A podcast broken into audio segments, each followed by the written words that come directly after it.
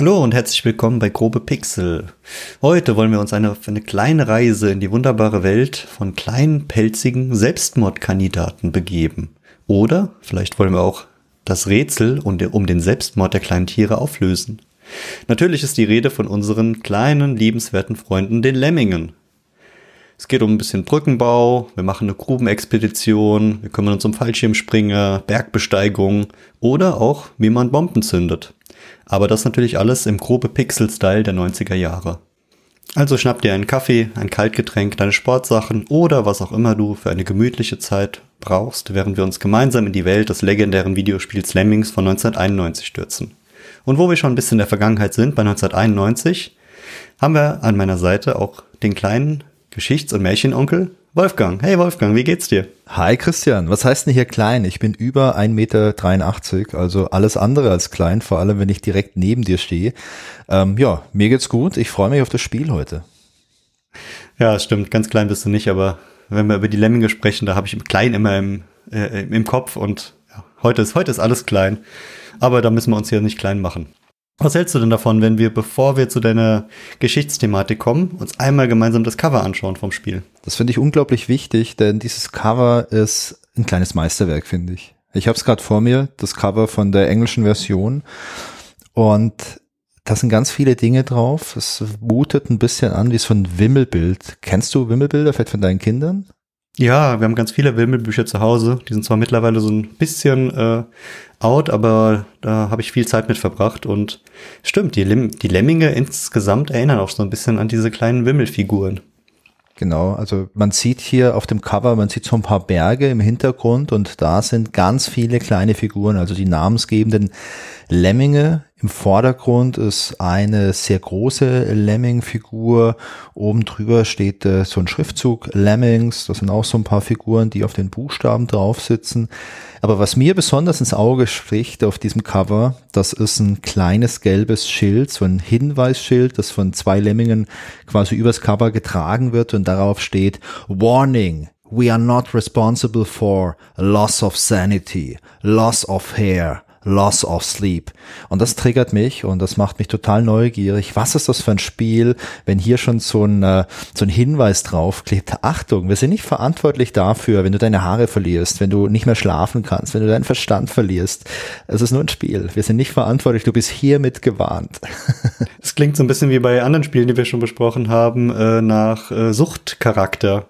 Ja. Ähm, sozusagen, man kann sich da so ein bisschen reinsteigern und ja, es fällt auch schwer wieder aufzuhören. Ja, und wenn wir uns das Cover noch anschauen und mal ein bisschen so die Details im Hintergrund anschauen und sogar so diese Wimmelbildelemente, dann sehen wir da wirklich mhm. sehr viele Lemminge, die unterschiedliche Dinge tun. Also ich sehe hier einen mit so einer Spitzhacke, der gerade einen Tunnel gräbt. Ich sehe einen oder zwei sogar, die haben einen Regenschirm anscheinend und springen da gerade von einem Berg runter und segeln so ins Tal, also wie mit einem Fallschirm.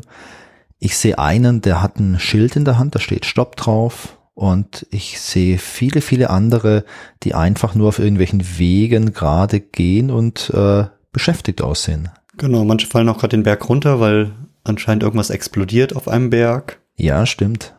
Und hier fahren auch irgendwelche, links fährt so ein rotes Fahrzeug entlang, würde ich sagen.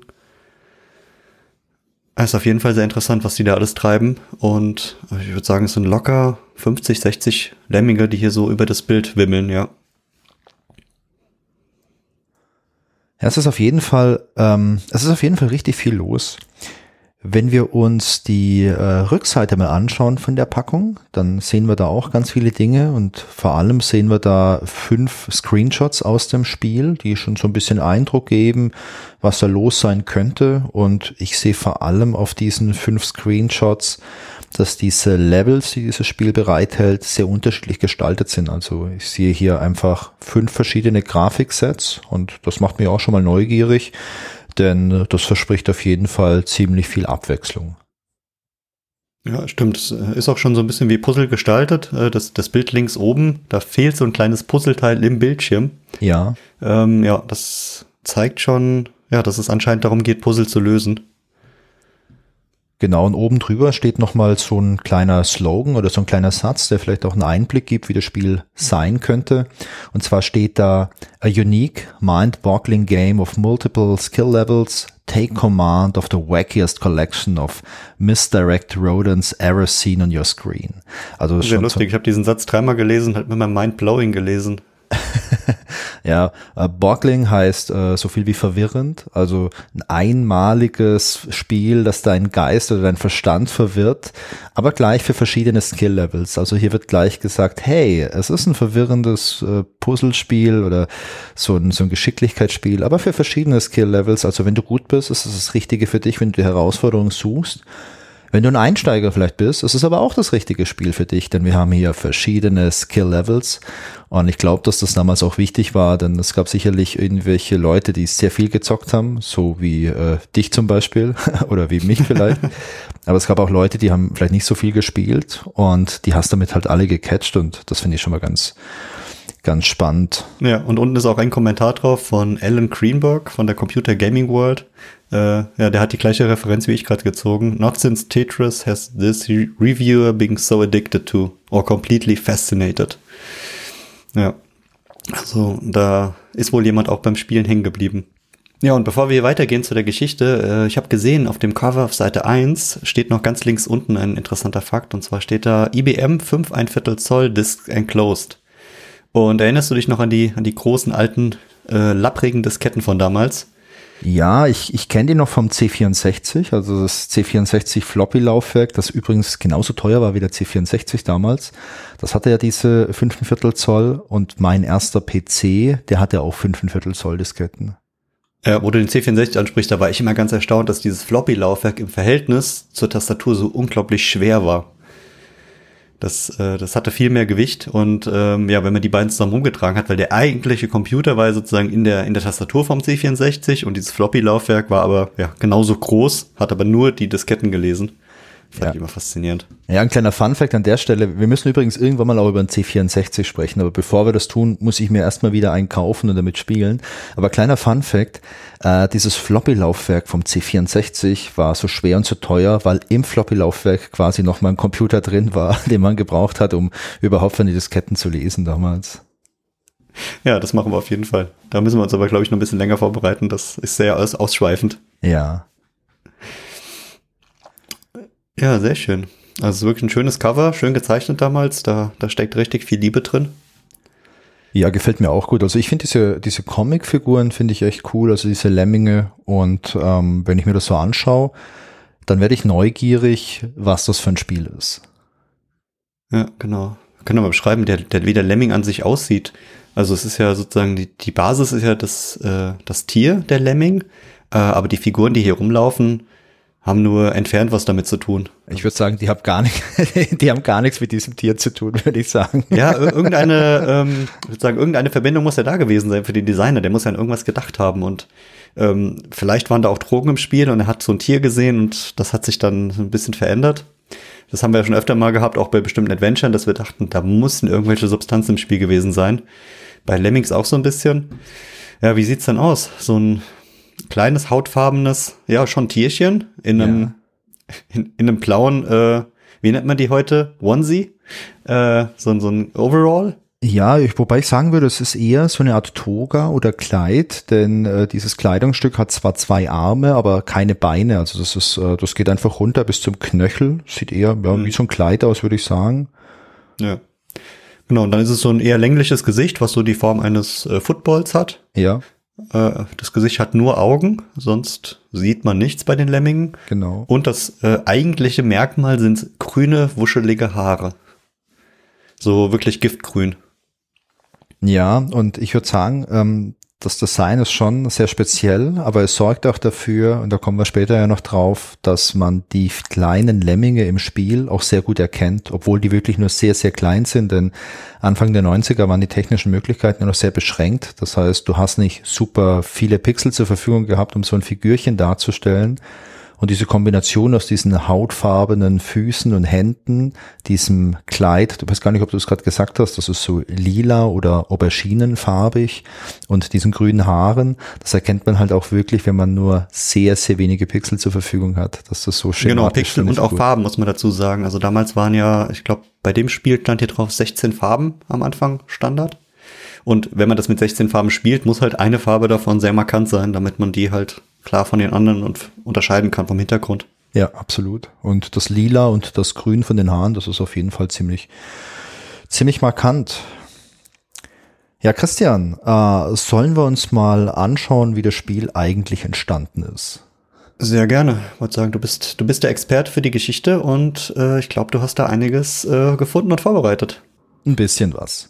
Also ich habe mir in der Tat mal angeschaut, woher das Spiel kommt, denn äh, vielleicht kann ich vorausschicken, ich habe Lemmings damals sehr, sehr gerne gespielt. Also so Anfang der 90er hat das ursprüngliche Lemmings irgendwann mal seinen Weg auf meinen PC gefunden und ich habe sehr gerne Lemmings gespielt, äh, auch mit Freunden zusammen, wobei Zusammenspielen jetzt nicht bedeutet hat, dass wir es gegeneinander gespielt haben. Es gab Multiplayer-Modus, da kommen wir nachher nochmal drauf, sondern dass wir so ganz klassisch im Kinderzimmer nacheinander gespielt haben. Einer hat gespielt, die anderen haben zugeschaut, haben Tipps gegeben, haben einen ausgelacht, wenn man es nicht geschafft hat.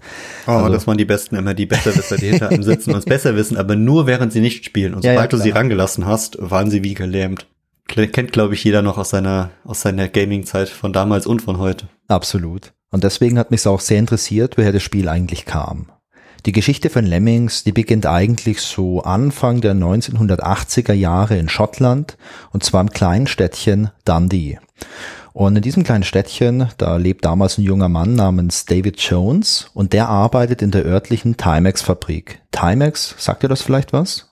Hm, nee, das hört sich an wie so eine Uhren, Marke, oder? Ja, genau. Timex gibt's immer noch. Die stellen heute ähm, unter anderem auch Sportuhren her. Ich glaube, die stellen aber auch so ganz klassische Armbanduhren her. Da bin ich mir nicht sicher. Aber Timex war damals ein sehr großer Uhrenhersteller und die hatten da halt eine große Fabrik. Das war ein großer lokaler Arbeitgeber. Und in den 1980er Jahren gab es eine Kooperation. Und zwar hat Timex da mit Sinclair Computer kooperiert. Und äh, Sinclair war damals ein sehr bekannter Heimcomputerhersteller in, äh, im UK und die haben unter anderem den Spectrum ZX80 und den ZX81 hergestellt. Das waren so ganz kleine Computer mit so einer ganz furchtbaren Folientastatur die ja, keinen Spaß sehr gemacht bekannt hat. geworden und äh, immer noch bekannt. Ja, die keinen Spaß gemacht hat, wenn man sie bedienen musste. Aber es gab eine Kooperation und in dieser Fabrik wurden damals auch solche Computer gefertigt. Und der David Jones, der findet es ganz spannend, der interessiert sich auch privat für Computer und entscheidet sich dann eine Ausbildung dort zu machen. Also er bewirbt sich, wird er auch genommen. Und das ist so eine Art Traumjob für ihn. Übrigens so eine kleine Parallele zu mir. Ich habe mich damals auch für Computer privat interessiert. Das heißt, ich habe ziemlich gern gespielt. Und als es bei mir dann darum ging, mich zu entscheiden, was ich studieren möchte, ähm, da hat deine damalige Freundin gemeint, hey Wolfgang, du interessierst dich doch für Computer, äh, guck doch mal, Informatik wäre da vielleicht was für dich. Hier gibt's was mit Computern, was man studieren kann. Ich habe mich damals dann auch eingeschrieben für ein Informatikstudium und habe eigentlich erst während dem Studium gemerkt, um was es da eigentlich geht und glücklicherweise war das dann alles ziemlich spannend und cool. Aber zurück zu David Jones äh, in die 80er. Der beginnt diese Ausbildung dort und wie gesagt, das macht ihm richtig viel Spaß. Leider wird dann die wirtschaftliche Lage ein bisschen schlechter in Schottland und 1988 geht es der Fabrik schließlich gar nicht mehr gut. Und es werden damals solche Abfindungen angeboten, wenn man freiwillig geht. Also der klassische goldene Handschlag. Und der David Jones, der schaut sich das an und er entscheidet sich, dieses Angebot anzunehmen, das es dort gibt. Und er bekommt damals 3000 Pfund und das ist viel Geld. Und von diesem Geld ähm, als junger Mensch, was macht er? Er investiert natürlich in die Zukunft. Und für ihn bedeutet das, er kauft sich einen brandneuen Amiga 1000. Seine Eltern sind da erstmal so ein bisschen nervös, so hey, guck mal, äh, du solltest vielleicht jetzt mal schauen, was du beruflich weitermachen kannst. Aber er kann die ganz gut beruhigen und sagt, hey Eltern, das ist eine Investition in meine berufliche Zukunft. Computer, das ist ein ganz großes Ding. Auch vielleicht so eine kleine Analogie zum C64. Der war ja auch so populär, weil man den ja auch für die Schule einsetzen konnte. Und es gab ja auch so Werbekampagnen mit dem C64, wo man gesagt hat, hey Eltern, schaut mal, Kauft euren Kindern einen C64, da kann man ganz tolle Sachen für die Schule machen. Und das ist, glaube ich, auch immer noch ein Argument heute, dass äh, wenn die Kinder sagen, oh, ich brauche so einen Hightech-Gaming-PC. Also der ist nicht nur zum Spielen da, sondern damit kann ich auch super äh, Word-Dokumente schreiben. Ja, ja, ja, ja. Kann da Präsentationen vorbereiten für die Schule und also zum Lernen ist der absolut notwendig. Genau, und so war es bei ihm auch. Also es war eine Investition in seine berufliche Zukunft, aber nebenbei hat er auch total Bock gehabt, die neuesten Games zu spielen. Und äh, er kauft sich den Computer, das läuft alles ganz gut. Er muss aber irgendwas machen, er, er möchte und soll ja auch nicht nur zu Hause sitzen an seinem Computer. Und deswegen beginnt er parallel am Dundee Institute of Technology ein Studium anzufangen. Und ähm, ja, das läuft so an. Und parallel dazu besucht der David Jones auch noch den örtlichen Computerclub. Das ist der Kingsway Amateur Computer Club in Dundee. Und da gibt's halt einfach viele junge Leute, mit denen man sich so austauschen kann, wo man so ein bisschen abhängen kann. Also lauter Nerds halt. Und einige Leute, die da abhängen, die programmieren in ihrer Freizeit so kleine Spiele. Und das findet David Jones richtig, richtig spannend und inspirierend. Und er beginnt dann auch ein eigenes Spiel zu entwickeln, und zwar einen Klon von Salamander. Salamander, das ist ein Sidescroller von Konami, erschien ursprünglich im Jahr 1986 und die Variante, die er dann entwickelt, das ist ein Spiel, das heißt äh, ChopperCon 1. Cooler Name. das ist echt ein cooler Name, ja. Absolut. Also weiß man gleich, was gemeint ist. Und äh, jetzt ganz allein ein Spiel zu entwickeln, das war damals noch äh, einfacher als heute, aber auch damals gab es halt einfach Dinge, wo man vielleicht ein bisschen Unterstützung gebraucht hat. Ich habe keine Ahnung, sowas wie Sound oder vielleicht auch ein bisschen Gameplay-Testing oder Grafik. Aber wo du das gerade sagtest, dass man da Unterstützung braucht, kennst du auch so Leute, die gerne selbst zocken oder gezockt haben und dann gesagt haben, so, ey, mein Traumjob ist Entwickler für Spiele. Ja, klar. Und wenn sie dann, ich kenne einen und der war da so begeistert von und dann hat er gefragt, ob ich ihm was zeigen könnte, wie man so programmiert, wie das alles aussieht. Gar keine Erfahrung, guckte sich das an, sagte, ach nee, wenn das so kompliziert ist, ist es, glaube ich, doch nichts für mich. Ich wollte, wollte halt richtige Spiele entwickeln und erfinden. Ja, also ich wollte auch unbedingt Spieleentwickler werden früher, hat leider nicht geklappt. Bis war, war glaube ich, so ein Traumjob für ganz viele, aber bis sie dann richtig gemerkt haben, hey, das ist sogar Arbeit und nicht nur Spielen. Also ich, ich finde es so interessant, wie, wie diese Verwechslungsgefahr als Kind oder Jugendlicher so da ist. Ja, ich glaube, du, du siehst das halt erstmal gar nicht. Also wenn du halt nur Spiele spielst, ähm, dann siehst du halt gar nicht, was da dahinter steckt. Und Programmieren kann Spaß machen, hat mir viele Jahre auch sehr viel Spaß gemacht. Aber es ist halt auch äh, ein sehr analytisches Arbeiten. Es ist manchmal auch ein sehr dröges und trockenes Arbeiten. Und ich glaube, du musst dir die Seite halt einfach mal anschauen, um für dich entscheiden zu können, ob das was für dich ist. Aber David Jones, äh, dem macht das Spaß. Er hat ja auch schließlich den Amiga 1000 und er ist hier im Computerclub und er findet dann ein paar Leute, die ihm dabei helfen, sein Spiel fertigzustellen. Und zwar ist das Russell Kay, Steve Hammond und Mike Daly. Die drei helfen ihm dieses Spiel, das wird dann erstmal in Draconia umbenannt, was schon besser klingt als Choppercon One. Und am Ende entscheiden sie sich dann, das Spiel nochmal umzubenennen, und zwar in Manners. Und das ist dann der finale Name von diesem ersten Spiel, das David Jones mit seinen drei Freunden entwickelt hat. Und das sieht ganz vielversprechend aus für die damalige Zeit.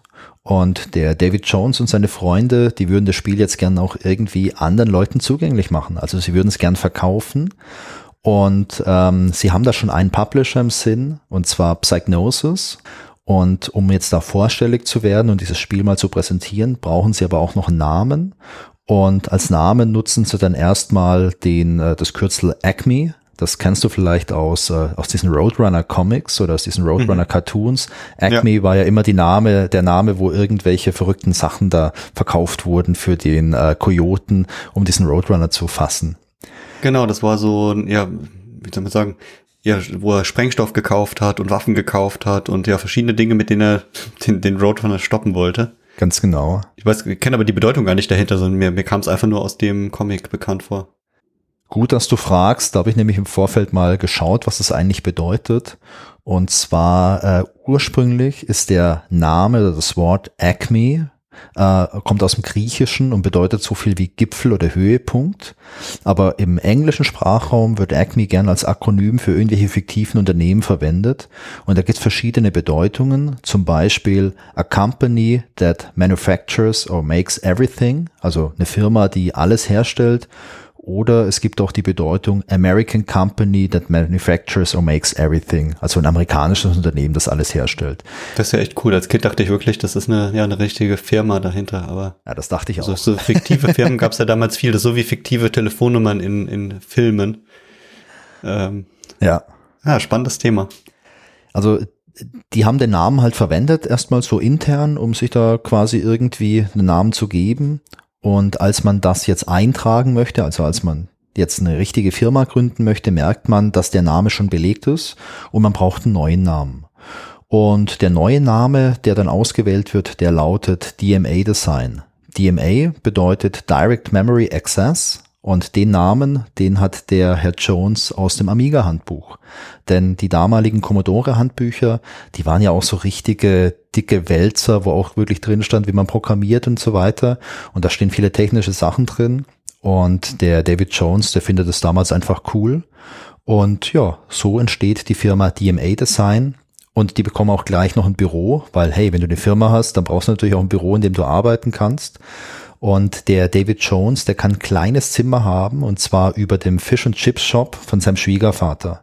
Der hat in Dundee so ein, so ein Shop, also ein Restaurant, wo du so Fish and Chips kaufen kannst. Und da gibt's halt noch so ein kleines Zimmerle oben drin und da können sie einziehen. Und das ist das erste Büro von DMA Design. Jetzt haben sie eine Firma, jetzt haben sie ein Spiel, jetzt haben sie einen coolen Namen für ihr Spiel. Also was machen sie? Sie fahren jetzt zu einer Messe. Und zwar zu einer Messe, wo die Firma Psygnosis einen Stand hat. Und sie haben das Spiel dabei auf Disketten und sie gehen da ganz mutig hin und führen das vor. Und Psygnosis schaut sich das an und ist interessiert. Und der Jones, der bekommt als Anzahlung zunächst, ja, rate mal, was der bekommt als kleine Anzahlung.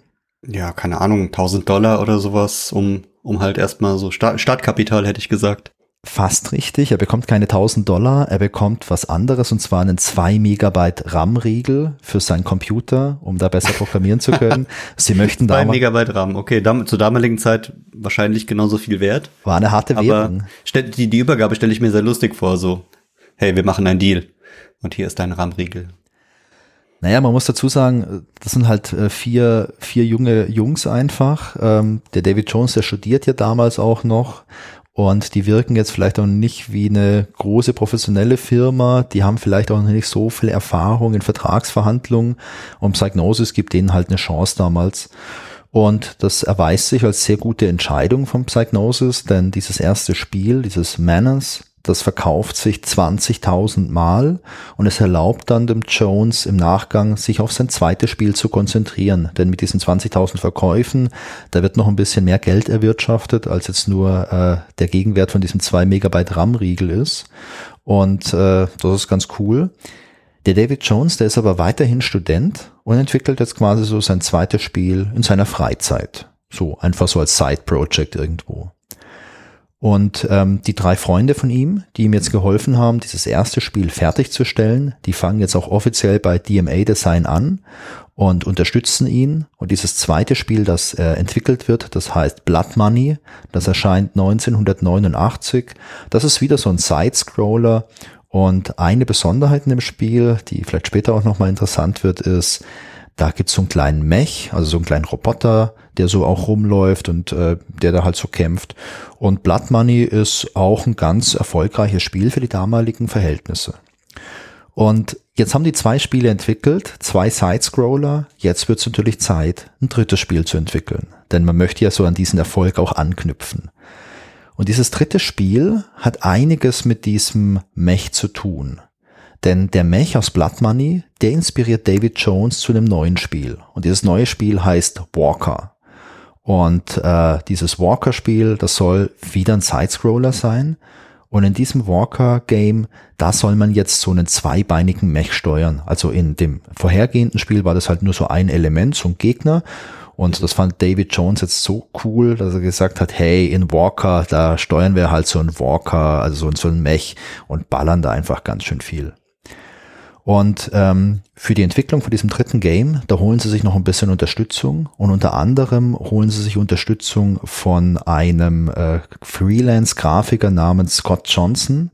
Und der entwirft halt die Grafiken für das Spiel und unter anderem entwirft er so animierte Sprites in so einer Größe von 16 mal 16 Pixel. Was auch schon eine echte Kunst ist, mit Ja. 16 mal 16 Pixel richtige Animationen zu generieren. Vor allem Animationen zu generieren, die deine Fantasie so triggern. Also Mhm. ich finde bei so kleinen Sachen und bei so ganz grob pixeligen Sachen, da gibt's so krasse Unterschiede. Manche Animationen, die lassen bei mir im Kopf halt so ein richtig cooles Bild entstehen und andere, die sind halt irgendwie so holzig oder so hakelig irgendwo. Also da finde ich schon, dass man ganz krasse Unterschiede sieht, je nachdem, wie es jemand einfach drauf hat. Der äh, Scott Johnson, der hat's drauf, der macht wie gesagt so diese Sprites unter anderem und das ist jetzt alles noch so während der Entwicklung von dem Spiel und manche von den Sprites, das sind so kleine Männchen, auf die kann der Mech dann schießen. Und Mike Daly, der glaubt damals, dass man das auch noch ein bisschen kleiner machen kann. Denn je größer diese Sprites sind, desto mehr Rechenleistung brauchst du. Du hast je nach Plattform nur eine gewisse Menge von Sprites zur Verfügung. Also ähm, beispielsweise, wir hatten es ja jetzt schon ein paar Mal vom C64, da war die Menge der Sprites ganz hart limitiert. Du musstest da ganz clever irgendwie dein Spiel äh, designen, damit du damit zurechtkommst. Und äh, der Mike Daly sagt, okay, du kannst es mit 16 mal 16. Ich glaube, das geht aber auch mit 8 mal 8. Und dann setzt sich Mike Daly ran und äh, versucht sich selber mal mit ein paar so kleinen Animationen. Und er macht so kleine Animationen mit so kleinen Sprites und das sind so ganz skurrile Todesszenen. Also wo halt Leute irgendwie erschlagen werden oder mit einer, mit einer Axt irgendwie kaputt gehauen werden. Und er macht es vor allem, um zu beweisen, dass es möglich ist. Was eine coole Motivation ist. Und ich glaube, es sind schon großartige Dinge entstanden, weil irgendjemand beweisen wollte, dass was möglich ist. Das ist auf jeden Fall die, die beste Motivation, ja. Aber ich denke gerade, also ich habe die ganze Zeit im Kopf, 8x8, das ist ein Schachbrett, ein ganz klassisches und äh, sozusagen komplette, ja, Szenen, Animationen, Figuren nur mit den Pixeln eines Schachbretts darzustellen, ist schon extrem herausfordernd. Ja, wobei du hast Farben, also da hast du ja noch mal mehr Möglichkeiten. Ja, natürlich, klar. Ich glaube, da braucht man wirklich Fantasie. Gut, ich bin auch kein Grafikdesigner, deswegen äh, schwierig, aber ja, die, die, die Bandbreite der, der Möglichkeiten ist dann nicht ganz so hoch. Ja, es ist, es ist ähm, sehr beschränkt, aber ich äh, bin auch davon überzeugt, dass du richtige Kreativität nur entfesseln kannst, wenn deine Möglichkeiten beschränkt sind. Wenn du das sprichwörtliche weiße Blatt hast und du hast alle Möglichkeiten, glaube ich immer ganz fest, dass du nie so eine super kreative Lösung findest, wie wenn du jetzt sagst, hey, deine Begrenzung sind jetzt 8 mal 8 Pixel, come on, mach irgendwas damit. Und ähm, er macht halt diese Todesszenen und äh, um das zu beweisen und jemand anderes aus dem Team, der Gary Timmons, der sieht das und äh, er setzt sich ran und versucht es noch ein bisschen zu verbessern, hat er jetzt auch so seinen Spaß damit, zu schauen, wie kann man es noch ein bisschen cooler machen und das ganze Team äh, sieht das dann und bekommt das mit und die finden das alle super lustig. Und wenn ihr Lust habt, euch mal diese Original-Animationen anzuschauen, dann klickt mal in die Show Notes, da verlinken wir die nämlich. Die kann man sich heute immer noch anschauen. Die kann man sich als äh, animiertes GIF beispielsweise anschauen. Und ich finde das ziemlich beeindruckend, was man damals schon gemacht hat mit diesen Möglichkeiten. Und es ist einfach, ja, witzig. Aber wie geht's jetzt weiter? Der Russell Key, das war einer von diesen ursprünglichen vier Leuten bei DMA Design, der sieht diese Animationen und er sagt, hey Leute, daraus kann man ein Spiel machen. Der Russell Key ist übrigens auch derjenige, der später den Namen Lemmings geprägt hat. Und er setzt sich ran und er macht eine kleine Demo auf Basis von diesen lustigen Animationen. Und die Demo, die er macht, in der sieht man sehr viele Lemminge, die einfach nur über den Bildschirm laufen. Also das ist so eine Art, ähm, ja, weiß nicht, so eine hügliche Landschaft und die laufen da einfach. Und das sind richtig, richtig, richtig viele. Und das könnt ihr euch auch anschauen. Das verlinken wir euch auch in den Show Notes. Das ist so das erste Mal oder das, die früheste Version, wo irgendwelche Lemming-artigen Figuren über so einen Bildschirm laufen. Und da sieht man auch schon sehr gut so dieses erste Design von den Lemmings, das sehr, sehr ähnlich ist zum späteren Spiel. Und das finden alle cool. Und was da besonders cool dran ist, da laufen halt jetzt nicht nur zehn Lemmings, sondern wirklich, ich sag mal, eine dreistellige Zahl von Lemmings über den Bildschirm. Und das ist alles schön flüssig, da hakt nichts. Und das ist auch eine sehr gute Demonstration dafür, wie viele Sprites man eigentlich gleichzeitig bewegen kann. Und die nehmen jetzt diese erste Demo und sie fahren zu Psygnosis nach Liverpool und das Ganze ist im September 1989 und da stellen sie diese Demo vor. Man hat ja vorher schon den Kontakt mit Psygnosis gehabt und äh, man ist sehr, sehr interessiert und findet es richtig beeindruckend, was DMA-Design da im Gepäck hat. Und was macht man jetzt? Man hat ja keine andere Chance, als ein Spiel zu entwickeln. Der David Jones, der programmiert das Spiel schließlich und Timmons und Johnson, die entwickeln gemeinsam die Grafik dafür. Der äh, Scott Johnson, also dieser Grafiker, der ursprünglich die, die Sprites gemacht hat, der hat einen jüngeren Bruder namens Brian Johnson, der entwickelt die Soundeffekte und die Musik für das Spiel. Zunächst äh, macht er sich dran, so copyright-geschützte Musik zu samplen für das Spiel. Das war damals noch nicht so ein großes Ding, also so diese ganze Musik, äh, Piraterie und so Copyright und so weiter, das gab's zwar schon, aber das war einfach nichts, was jetzt so stark in den Medien war, wo man sich jetzt vielleicht auch so einen großen Kopf gemacht hat. Vor allem bei DMA-Design hat man sich da keinen großen Kopf gemacht. Aber Psychnosis, äh, die sehen das ein bisschen anders. Die wünschen sich dann, dass die betroffenen Stücke ersetzt werden. Und das ist übrigens auch der Grund, warum dann sehr viel klassische Musik im Spiel ist. Denn klassische Musik äh, hat erstmal nicht so ein starkes Copyright und die konnte man einfach neu einspielen und dann war das okay.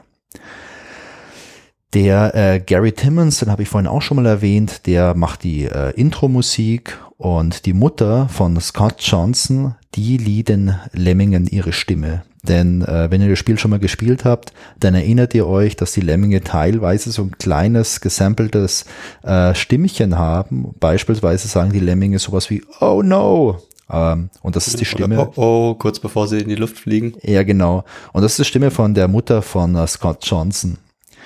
Da haben sie echt die ganze Familie mit eingebunden bei der Entwicklung. Ja, wie wir vorhin schon gesagt haben, Lemmings ist so ein levelbasiertes Spiel und wir gehen später auch noch mal ein bisschen darauf ein, was man eigentlich in diesem Spiel tut. Aber weil das Level basiert ist, hat man halt regelmäßig neue Levels fertig und die werden dann immer direkt an Psygnosis zum Testen geschickt. Und Psygnosis spielt die dann ein bisschen und gibt denen per Fax ein Feedback und dieses Feedback, äh, das fließt dann auch immer aktiv in die Entwicklung ein. Und um jetzt wirklich ähm, Levels erschaffen zu können, die sich gut spielen lassen und vor allem um dieses Feintuning an solchen Levels sehr effektiv durchführen zu können, entscheidet man sich während der Entwicklung dafür, dass man als erstes einen äh, Level-Editor entwickelt.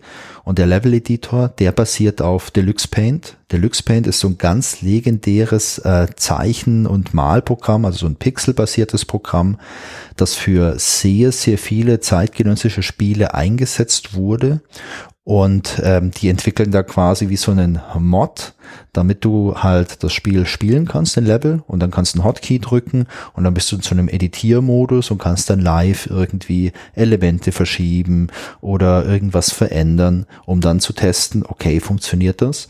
Und das ist ein sehr iterativer Designprozess und vor allem ist es halt sehr effektiv, weil sie halt nicht erstmal in ein anderes Programm müssen, was ändern, vielleicht noch was kompilieren, das Spiel neu starten, was immer sehr viel Zeit kosten würde.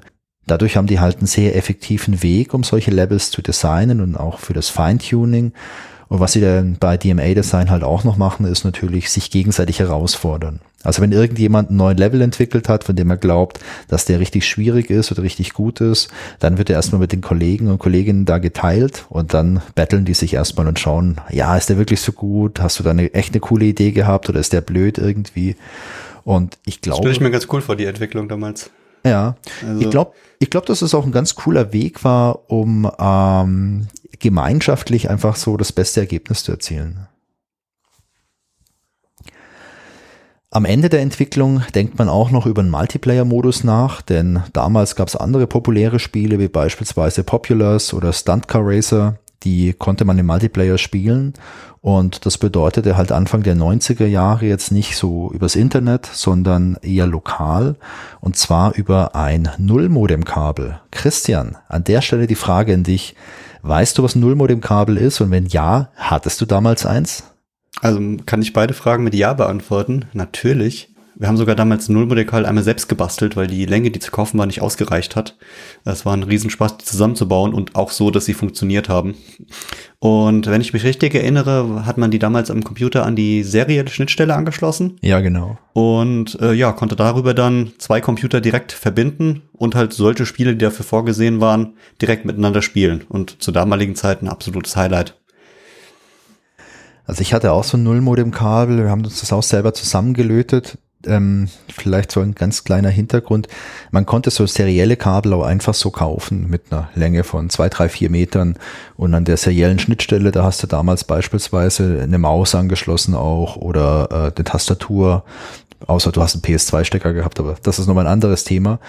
Ähm, das Besondere am Nullmodem-Kabel war, dass du quasi ähm, in diesem Kabel verschiedene einzelne Leitungen hattest. Und um es mal ganz vereinfacht zu sagen, eine Leitung war zum Beispiel da, um Daten zu senden und eine, um Daten zu empfangen vereinfacht gesagt.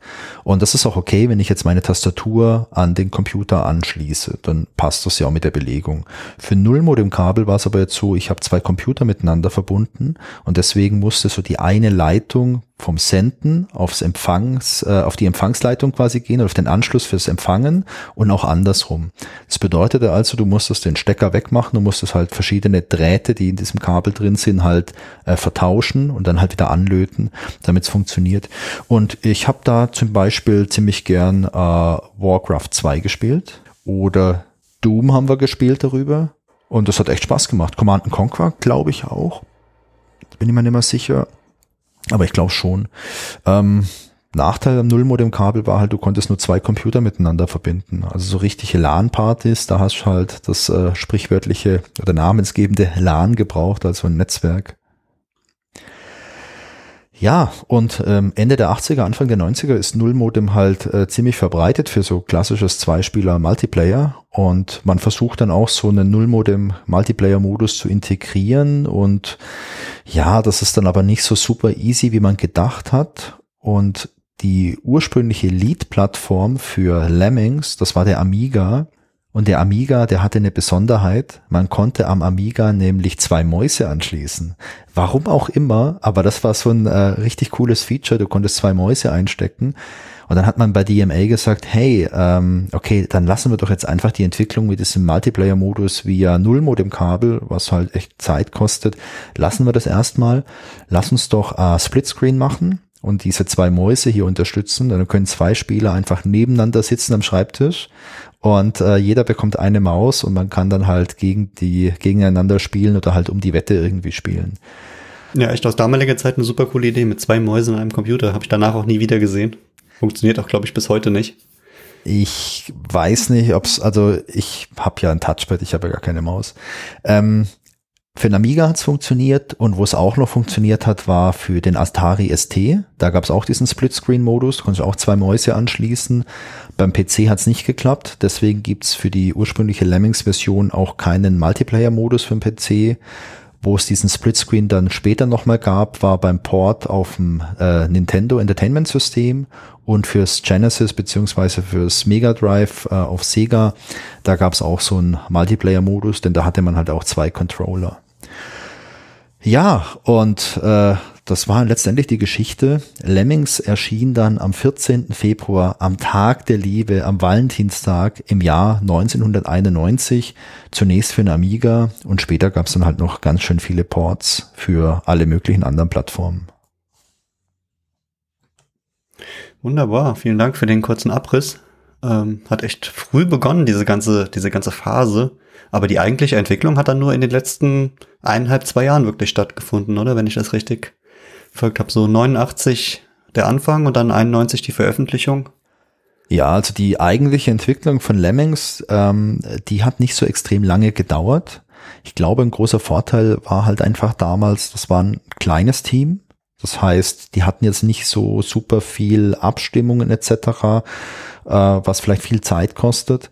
Und das Spiel an sich ist ja auch relativ simpel. Also das ist jetzt auch nichts, wo du jetzt so zehn Entwicklungsjahre reinstecken musst. Die hatten eine klare Vision, die wussten, was sie tun konnten und dann haben sie das halt einfach gemacht. Und ich glaube, durch diese äh, Lockerheit, die sie hatten, das waren ja auch noch junge Leute, also wenn ich mir das so vorstelle, du bist vielleicht gerade noch ein Student oder bist gerade fertig mit deinem Studium, bist vielleicht so Anfang 20 und sagst, hey, ja, geil, das machen wir jetzt. Und wenn es nicht wird, dann, dann wird's halt nicht, aber ist egal, probieren wir es trotzdem mal aus. Gehst vielleicht mit einer ganz anderen Einstellung ran. Und ähm, ich glaube, die technischen Limitierungen, die es halt damals gab, die waren sicherlich in der Hinsicht auch hilfreich, dass du jetzt halt keine fünf Jahre in die Entwicklung investiert hast. Mhm. Ja. Ja, du hast es gerade schon angesprochen. Es gab da noch äh, einige Fortsetzungen. Ähm, ich glaube, ich habe so mit knapp über, über 20 weitere, die zumindest Lemmings mit im Titel haben. Und was ich ganz interessant fand, ich habe so ein bisschen zurücküberlegt. Ich habe auch bestimmt einige gespielt oder angespielt, aber das Original Lemmings ist das, was bei mir am meisten hängen geblieben ist und was ich wahrscheinlich auch am meisten zeitlich gespielt habe. Wie ist das bei dir? Das wäre mir auch so. Ich habe das Original Lemmings viel gespielt. Dann gab es noch dieses Xmas Lemmings. Das war halt einfach super witzig, weil die Lemminge dann einfach so Weihnachtsmützen auf hatten. Und dann, Ansonsten war es aber sehr ähnlich, oder? Sonst war es genau das gleiche Spiel. Mhm. Ähm, es gab dann noch mal so ein, so ein Level Pack, glaube ich, dieses Oh No, More Lemmings. Uh, da, Stimmt, da, da, war der Titel, weil dieses Oh No, das kam, kommt ja auch als, äh, ja, als Sound vor bei den Lemmings. Und von der Mutter von Scott Johnson, ja. Und äh, Lemmings 2 habe ich auch gespielt. Lemmings 2 gab es dann halt noch zusätzliche Lemminge mit irgendwelchen neuen Fähigkeiten. Aber so meine größten Erinnerungen sind äh, das Original Lemmings und dieses Xmas Lemmings definitiv. Ja, also was ich halt sagen muss, ähm, ich fand damals die Steuerung mit der Maus, äh, die war halt genau die richtige. Und ich hatte das später auch mal äh, auf dem Super Nintendo probiert, aber die ein Spiel wie Lemmings mit einer Steuerung von einem Gamepad hat mir persönlich nie so viel Spaß gemacht wie mit der Maus. Deswegen bin ich wahrscheinlich dann auch bei der Ursprungsversion hingeblieben. Ja, stelle mir auch schwer vor. Also ich habe es nie auf, dem, auf der Konsole gespielt, aber du hattest halt damals die Controller, du hast ja auch noch keinen Analogstick. Das heißt, so die Bewegung jetzt von deinem Cursor, die war jetzt auch noch nicht so gefühlvoll wie jetzt mit einem modernen Gamepad. Ähm, ja, kann ich mir auch schwer vorstellen, das irgendwie auf dem Super Nintendo zu spielen. So genau, da gibt es auch noch macht. weitere Spiele, wo ich immer gesagt habe, die die fände ich mit einer Maus super. Auch sowas wie SimCity, wo man irgendwas baut oder ähm, diese, diese ganzen Theme Park und äh, Theme Spiele, wo man halt was aufbauen muss. Und die gab es auch mit Gamepad. Und da muss ich immer sagen, da habe ich für mich einen Unterschied gemacht. Maus super, Gamepad, ja, hat mir immer zu lang gedauert, sich da auf dem, auf dem Bildschirm zu bewegen. Und äh, ja, Lemmings gehört dazu, deswegen die, die, die Maus-Version war da immer mein Favorit. Apropos Maus-Version, ja Christian, ähm, wie ging es denn jetzt eigentlich weiter mit DMA-Design? Also vielleicht können wir noch einen ganz kurzen Abriss geben, was die dann sonst noch gemacht haben. War das vielleicht eine Eintagsfliege? Kam nach Lemmings nichts mehr außer Xmas Lemmings, Oh No More Lemmings, Lemmings 2, Lemmings 3, Lemmings 3D und so weiter? Nee, es kamen noch ein paar andere Sachen. Du hast ja gerade auch schon die Super Nintendo-Version angesprochen. DMA, die haben dann äh, 1993 einen Vertrag mit Nintendo abgeschlossen und die haben für Nintendo dann angefangen zu entwickeln. Und unter anderem haben die 1995 einen Kirby-Teil für das Super Nintendo entwickelt. Und das Besondere an diesem Kirby-Teil war, dieser Kirby sollte steuerbar sein mit der Super Nintendo Maus. Erinnerst du dich noch an die Super Nintendo Maus? Äh, die kenne ich, aber die kenne ich nur für sowas wie Mario, ich glaube, das hieß damals Mario Paint. Ja. Wo man halt so auf dem, auf dem Fernseher verschiedene Sachen malen konnte und konnte die dann speichern und, aber ich wusste nicht, dass man mit der Maus auch Spiele spielen kann. Ähm, ja, erstens das. Zweitens, ähm, die Vorstellung, dass man Kirby mit einer Maus spielt, kann ich mir gerade auch gar nicht so äh, vorstellen einfach. Also das wirkt auf mich komplett absurd. Ja. Das Spiel wurde aber nie fertig, denn leider waren die Verkaufszahlen von der Super Nintendo Maus so schlecht, dass man da keine Zukunft mehr gesehen hat für so einen großen Titel dann wie Kirby. Und äh, die Entwicklung wurde dann halt auch eingestellt. Ja, und ansonsten hat DMA noch ein paar andere kleine Spiele gemacht. Äh, beispielsweise haben die 1995 äh, angefangen, ein Spiel namens Race and Chase zu entwickeln. Da sollte es um so Autos gehen und so bisschen äh, kriminelle, kriminelle Energie. Das Spiel wurde dann 1997 veröffentlicht, allerdings unter einem anderen Namen, denn das hieß dann Grand Theft Auto, also GTA. Und äh, das Spiel sollte dann auch die Zukunft von DMA-Design maßgeblich beeinflussen. Also GTA ist heute, glaube ich, eine der größten Spielemarken, die wir so haben. Aktuell ist ja GTA 6 in der Entwicklung. Ich glaube, GTA 5 hat äh, die Milliarden Umsatzgrenze schon vor einiger Zeit durchbrochen. Und äh, ja, DMA gibt's heute nicht mehr. Die wurden äh, aufgekauft von Rockstar und heute heißt das Studio halt Rockstar North. Ähm, aber ja, die entwickeln immer noch fleißig Computerspiele. Ja, GTA ist auch der Titel, der mir äh, am, am meisten etwas sagt nach Lemmings von der Firma. Da lustige äh, Story aus der Schule damals, ähm, hatte, kam auch ein Freund und sagte, hey, ich habe hier ein neues Spiel, GTA und total klasse und sowas. Und ich dachte, wow, kenne ich gar nicht, hat mir nichts gesagt. Dann bin ich mit zu ihm nach Hause, er zeigte mir das und sagte, ah, das kenne ich schon, das spiele ich schon ganz lang, das heißt aber GTA. ja, ja. ja, die, die Sprachbegabung damals in der Schule war noch nicht so hoch und dass das das gleiche Spiel sein könnte. Und ja, Grand Theft Auto hat damals auch niemand gesagt. Die Reihe wurde ja dann wirklich, wie du gesagt hast, sehr erfolgreich. Also Grand Theft Auto, äh, da hat sich auch keiner rangewagt, weil da ist ja dieses fieses TH drin. Also da bist du ja nicht sicher, wie spreche ich es jetzt aus? Grand Theft oder Grand Theft oder und dann auch Auto. Auto, Auto. Also da war in meiner Jugend die, äh, die Chance, sich irgendwie zu blamieren und als Idiot dazustehen, viel zu groß. Äh, deswegen ja, GTA. Ja, und bei, bei GTA ist es bei mir auch so wie bei Lemmings. Da ist äh, Teil 1 ist am, wurde am meisten gespielt und ist am meisten hängen geblieben wo damals noch das kleine, das kleine pixelige Männchen sich einfach nur im Kreis trinken konnte und einfach in eine Richtung läuft. Ich weiß, dass, das, äh, dass die heutigen Spiele da etwas moderner sind, aber ja, so ein bisschen Nostalgie ist ja hier angebracht. Ja, ich habe die ein oder andere Stunde durchaus auf der PlayStation in äh, GTA 5 äh, verbracht. Und äh, ja, das hat auch Spaß gemacht. Wobei mein großes Problem bei GTA und ähnlichen Spielen ist halt, ich bin halt super schlecht, wenn es wirklich darum geht, mit so einem Auto dann irgendwo rumzufahren. Also ich fand so diese Spielwelt bei GTA 5 echt cool und die Story und so, das war großartig inszeniert. Aber wenn es dann irgendwelche Sequenzen gab, wo man dann wirklich sehr gut Auto fahren musste, da war ich halt echt super schlecht immer. Naja, hast ja noch genug Zeit zu üben. Ja. Notfalls spielen wir halt das alte nochmal, da kommt es nur nicht so sehr auf die äh, Fahrkünste an.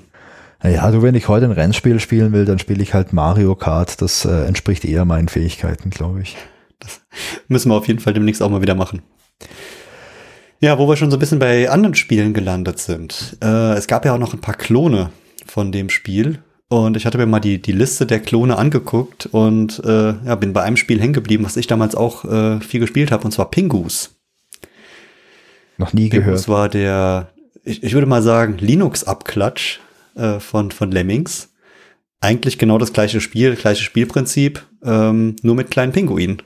Okay. Die so an, angelehnt an das äh, Linux-Maskottchen ähm, durch die Gegend rennen. Und ja, ich hatte, ich hatte damals in der Jugend so eine, so eine kleine, kleine Linux-Phase, wo ich, wo ich jeden von Linux überzeugen wollte und das auf jedem Computer installiert hatte. Und da wurde ähm, Pingus damals äh, in, in meinem Paket mitgeliefert bei SUSE Linux.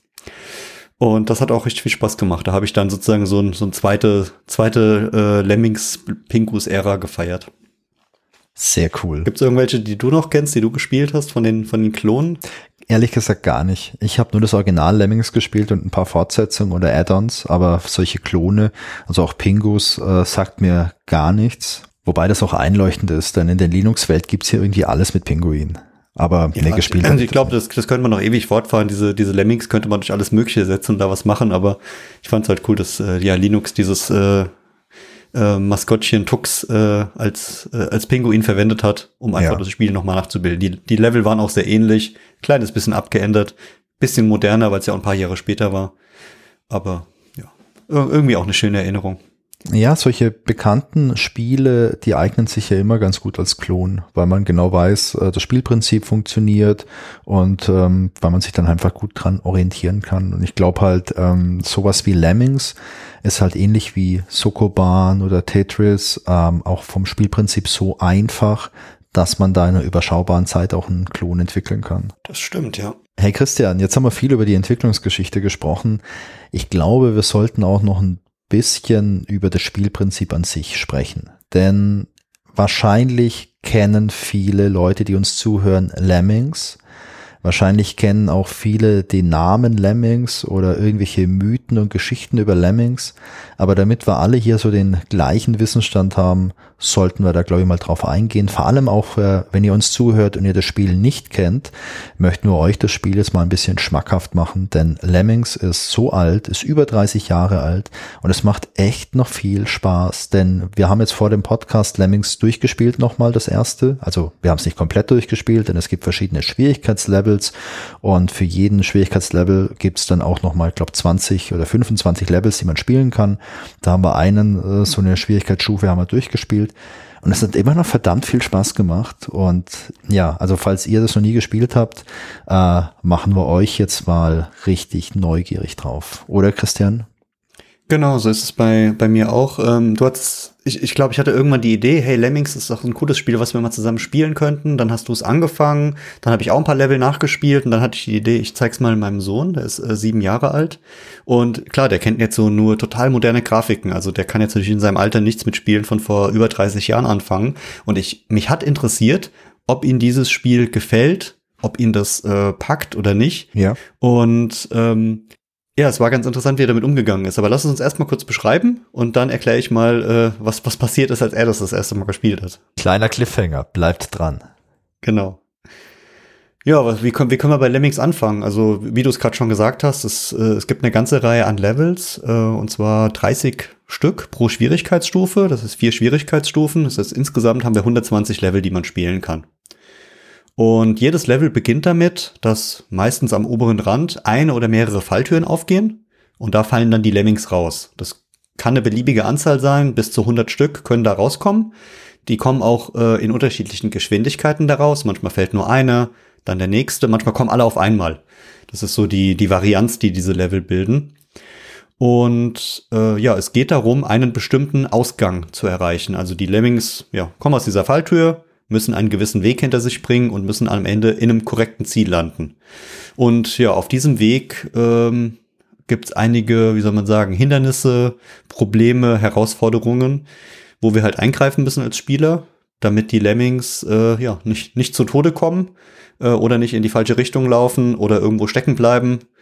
Ähm, oder aus ja wie so verschiedenen, was gibt's da noch für Möglichkeiten, wie sie sterben können? Die können aus einer hohen äh, Höhe stürzen. Die zermatschen dann so am Boden, wenn sie runterfallen. Die bleiben dann nicht liegen, sondern sind dann einfach weg. Die können aus dem Spielfeld hinauslaufen, sind weg. Die können ertrinken, die können verbrennen, die können in die Luft äh, fliegen. Ähm, also es gibt sehr, sehr viele Möglichkeiten, dass die Lemmings nicht ins Ziel kommen. Ja, und da haben wir als Spieler auch je nach Level verschiedene Möglichkeiten, äh, die Lemmings ja zu steuern. Was fällt dir dann als erstes ein, was man machen kann? Mir fällt äh, zuerst was anderes ein. Wir können die nicht direkt steuern. Also wir haben diese Lemmings, du hast gesagt, bis zu 100 Stück und die laufen halt einfach. Die laufen so lange in eine Richtung, bis entweder eine Wand kommt oder ein Gegenstand, wo sie abprallen. Dann ändern sie die Richtung, laufen entgegengesetzt zurück. Oder sie laufen so lang, bis sie irgendwie zu Tode kommen. Also ja, ertrinken, wo runterstürzen, verbrennen, irgendwas passiert. Und wir das können erinnert mich immer meine Fahrlehrerin, die immer gesagt hat, wenn ich nichts sage, heißt das, du fährst so lang geradeaus, bis ich etwas Neues sage. Ja. Das ist wie bei den Lemmings, die laufen immer in eine Richtung, bis du ihnen einen neuen Befehl gibst. Genau, und das finde ich ist ja das Witzige. Also du kannst jetzt nicht sagen, ich äh, wähle jetzt einen äh, Lemming aus und ich gebe dem jetzt das Kommando, er soll nach links oder rechts laufen, das kann ich nicht machen. Aber was wir tun können, wir haben eine gewisse Anzahl von Berufen und die können wir diesen Lemmings zuordnen. Und zwar haben wir solche Berufe wie äh, Kletterer. Das heißt, äh, wenn ich dem Lemming diesen Beruf gebe, dann klettert er eine Wand hoch bis er oben ist. Und wenn er oben ist, dann fängt er an wieder zu laufen. Oder wir haben äh, so einen Fallschirmspringer. Das haben wir ja vorhin auf dem Cover schon beschrieben. Die, Leu die Lemminge dann mit diesen äh, Regenschirmen. Wenn ich jemand so einen Fallschirm gebe und er läuft auf eine Klippe zu und würde da runterspringen oder springt da runter, der würde normalerweise sterben, aber mit dem Fallschirm schafft er das halt. Was haben wir noch? Wir haben noch so eine Art Bergmann, der kann den Tunnel graben durch, äh, durch eine Wand und das ist ganz spannend, denn die Lemminge, die hinter ihm dann nachrücken, die können den Tunnel halt auch benutzen. Genau, wir haben sogar verschiedene Bergmänner. Ein, ja. Es gibt so einen Bergmann, der gerade ausgräbt, also einen, einen äh, waagerechten Gang und es gibt einen Bergmann, der so leicht diagonal nach unten gräbt. Richtig. Das sind verschiedene Berufe oder Berufungen, die man denen dann geben kann. Und äh, auch wichtig, die, ich glaube, die graben immer, bis sie irgendwo rauskommen, oder? Also die hören nicht einfach mittendrin auf, sondern die graben einfach Richtig. immer weiter und weiter und weiter, bis sozusagen ihr, ihr Job beendet ist. Eine Sache, die hier aber noch super wichtig ist, ist, es ist limitiert, wie viele Lemminge so einen Beruf ausüben können. Also man hat es nicht unlimitiert viele Fallschirmspringer oder unlimitiert viele Bergmänner, sondern man hat vielleicht fünfmal Fallschirm, fünfmal Butler und so weiter. Und das macht halt auch so diesen strategischen Reiz aus. Denn ich sehe jetzt irgendwie ein Hindernis und ich muss mir jetzt überlegen, okay, ich muss die Lemminge jetzt ins Ziel bringen wenn ich jetzt jedem Lemming so einen Fallschirm geben könnte, dann würde es funktionieren. Aber hey, ich habe jetzt nur drei Fallschirme, aber 100 Lemminge. Okay, was mache ich jetzt? Und das finde ich macht so den großen Reiz in dem Spiel aus. Genau, da gibt es noch so ein paar ja, Berufe, die wir noch vergessen haben, und zwar einmal den Blockierer. Das äh, sieht, sieht im ersten Moment so ein bisschen äh, langweilig aus. Ähm, aber klar, wenn irgendwo eine Schlucht ist und du hast nur zwei Fallschirmspringer, musst 100 Lemmings ähm, äh, überleben lassen, dann ist halt eine Möglichkeit, einen Blockierer hinzustellen und er hält die anderen Lemmings erstmal in Schach und lässt die einfach hin und her laufen. Die laufen dann bis zu dem Blockierer, laufen wieder zurück, eventuell gegen eine Wand und äh, ja, sammeln sich erstmal an einer gewissen Stelle. Und wenn man dann mit den Lemmings, die man durchgelassen hat, irgendwas gebaut hat, irgendwo durchgegraben hat oder verschiedene ja, Aktionen durchgeführt hat, dann kann man am Ende diesen Blockierer entfernen, indem man ihn in die Luft sprengt. Und ähm, dann können die anderen Lemmys weiterlaufen. Ja, das waren die 90er Jahre, da war es noch völlig okay, dass man diesem Lemming hier den Pixeltod schenkt. Also der ist ja dann auch, du hast es vorhin gesagt, dass das so zerspringt irgendwie und wenn der ähm, entweder wo runterstürzt oder auch gesprengt wird, dann ist das so eine richtige Pixel-Explosion. Also es sieht schon cool aus. Also ich möchte es nicht sagen, dass es ein Partikeleffekt ist, aber hey, es ist ein Partikeleffekt. Genau, und wichtig ist, bei der Strategie muss man das auch mit bedenken. Also wenn man jetzt 100 Lemmings hat und äh, man hat auch pro Level eine Aufgabe, wenn es heißt, 100 kommen raus, du musst 100 ins Ziel bringen, darfst du keinen Blockierer stellen, weil wenn du den wieder in die Luft sprengst, könnten nur 99 ins Ziel kommen. Und aber ich glaube, in den ersten Level ist es so, da heißt es dann, hey, hier kommen 100 raus, deine Aufgabe ist es, rette 60 von denen, ja, und dann könntest du auch mal ein paar in die Luft sprengen oder ein paar können irgendwo runterfallen, das ist nicht so schlimm, aber natürlich, je schwieriger die Level werden, desto wichtiger ist es, da auch ein Augenmerk drauf zu haben. Ja, und ich glaube, das ist auch nochmal ein strategisches Element, das man damals bei DMA Design verwendet hat, um das Feintuning vom Level hinzubekommen. Denn äh, ich glaube, in manchen Levels macht es einen ganz großen Unterschied, ob ich jetzt 60 oder 70 ins Ziel bringen muss, äh, was jetzt irgendwie meine Strategie angeht. Und ich kann mir gut vorstellen, dass die so ein grobes Design hatten für Levels und dann einfach geschaut haben, als sie die Levels dann untereinander ausgetauscht haben. Hey, jeder von euch schafft den Level, okay, wie können wir den noch ein bisschen schwieriger machen vielleicht? Ah, okay, ihr macht jetzt alle hier folgende Aktion, da haben wir jetzt vielleicht gar nicht dran gedacht, dann ist es jetzt zu einfach. Okay, dann müssen wir hier vielleicht noch mal ein bisschen was justieren, damit äh, der Schwierigkeitsgrad so ähm, ja, passt einfach. Genau, da kann ich mal kurz zu dem zurückkommen, was ich vorhin schon erwähnt hatte. Ich habe das äh, Spiel meinem Sohn vorgesetzt und äh, das allererste Level und habe gesagt, hey, ohne dass ich dir was erkläre, guck's dir einfach mal an und guck mal, ob du damit zurechtkommst, wie das funktioniert. Und lustigerweise, was war die erste Herausforderung? Eine Maus zu bedienen. Ah, oh, verflixt. Diese Generation heute, die ist Touchpad verwöhnt, ja. Aber nicht Touchpad, wie du sie benutzt, am Computer, sondern halt, ja, Touchscreen. Nicht Touchpad. So auf dem Tablet oder ja, so. Da sind halt irgendwelche, ja, Tablets oder, oder Smartphones, sowas, die einfach mit dem Daumen bedient werden und dann halt erstmal so eine Maus in die Hand zu nehmen und dann die zu bewegen und dann auch äh, zu unterscheiden, ist es jetzt hier eine linke Maustaste oder eine rechte oder was kann auf der Maus alles gemacht werden, wie bewegt die sich. Das war die erste Herausforderung, fand ich total spannend zu sehen. Ja. Also ich verwende. Aber er hat dann natürlich, äh, ist dann eingestiegen bei dem, bei dem ersten Schwierigkeitsgrad, der nennt sich Fun. Und Fun äh, trifft's hier ganz gut, oder? Das ist so der, der Anfängermodus. Den habe ich jetzt Level. auch nochmal durchgespielt, den Fun-Modus. Ja, der gut. macht ja auch Fun, muss man ja sagen. Absolut, ey. Und ja, es geht halt beim Fun so ein bisschen um das grundlegende Konzept, zu verstehen, wie funktioniert das, was für Berufe gibt es, wie, wie muss ich die Lemmings ins Ziel bringen. Und man muss sagen, so, wenn man ein bisschen äh, Videospielaffin ist, sind die Fun-Level ganz gut zu meistern. Ja, man wird auch wirklich sanft herangeführt. Die ersten Levels, die zeigen dir halt auch, was du überhaupt tun kannst. Und da geht es auch nicht darum, dass man jetzt ein schwieriges Rätsel löst, sondern dass man einfach ein bisschen ein Gefühl entwickelt, wie das Spiel funktioniert. Also das finde ich auch cool. Es gibt hier kein explizites Tutorial, sondern es sind halt einfach einfache Levels, die dich ranführen und das mag ich auch. Also ich finde es in Spielen immer cool, wenn es nicht so ein äh, explizites Tutorial gibt, wo eingeblendet wird, jetzt klick mal hier, jetzt klick mal hier, sondern wenn man das so ein bisschen in das Spiel einbaut und das finde ich bei Lemmings eigentlich auch ganz das gefällt mir auch recht Ganz gut. Das cool. erinnert mich so ein bisschen daran. Ähm, äh, du gehörst ja wahrscheinlich auch zu der Generation, die keine Anleitung gelesen hat damals, sondern Oder keine hast hatte. irgendwas.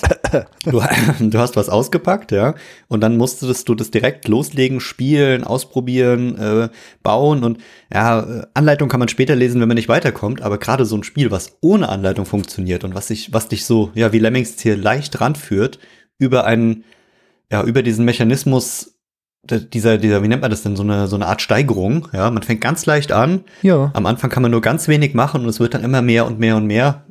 Das finde ich super.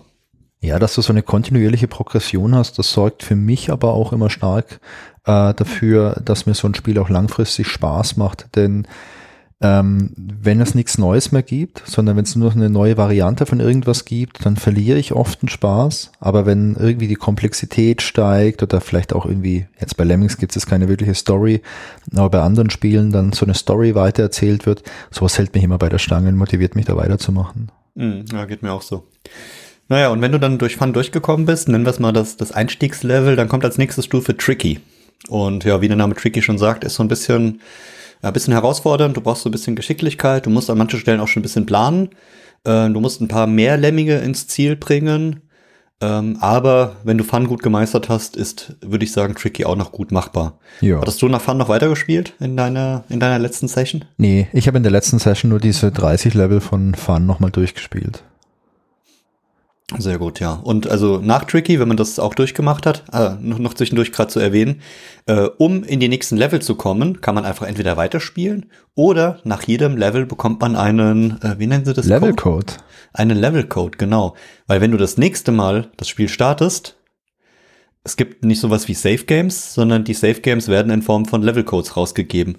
Und wenn du dir den Level Code aufgeschrieben hast, kannst du dann das nächste Mal mit diesem Code an der Stelle weiterspielen, in dem Level, in dem du warst.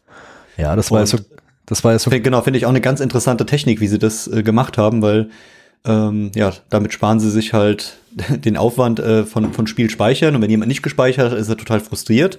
Aber ich erinnere mich damals, ich hatte dann immer neben meinem Computer so ein äh, DIN A4-Blatt liegen, wo ich mir die Levelcodes ganz sauber notiert habe, um dann alles zu haben. Gab ja noch kein Internet, wo man irgendwie spicken oder nachschauen konnte, sondern die musste man sich schön selbst aufschreiben. Ja, und das war ja damals so ein ganz gängiges äh, Modell, wie man irgendwie so einen Fortschritt gespeichert hat. Denn ähm, ich kann mich an viele so alte Spiele erinnern, wo es dann halt so Levelcodes gab, vor allem auch auf der Konsole, also auf dem NES. Es gab ja teilweise für Konsolen damals Spielmodule mit einer Batterie. Also auch Gameboy war ja dann Klassiker, dass es diese Batteriemodule gab, wo heute die Batterie meistens äh, ausgelaufen ist, wo man sie wechseln muss.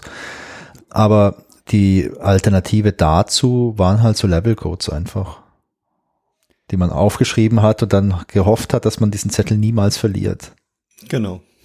Ja, und nach Fun und Tricky, wenn man 60 Levelcodes natürlich schon sauber notiert hatte, dann kommt man in die nächste ähm, Station, die nennt sich Taxing. Taxing ist die, die Übersetzung für schwierig. Und ja, die werden halt nochmal deutlich kniffliger als, als Tricky. Und ähm, ja, erfordert einfach noch mehr Planung, noch mehr, noch mehr Strategie. Ähm, ist schwierig zu beschreiben. Die Level verändern sich halt komplett.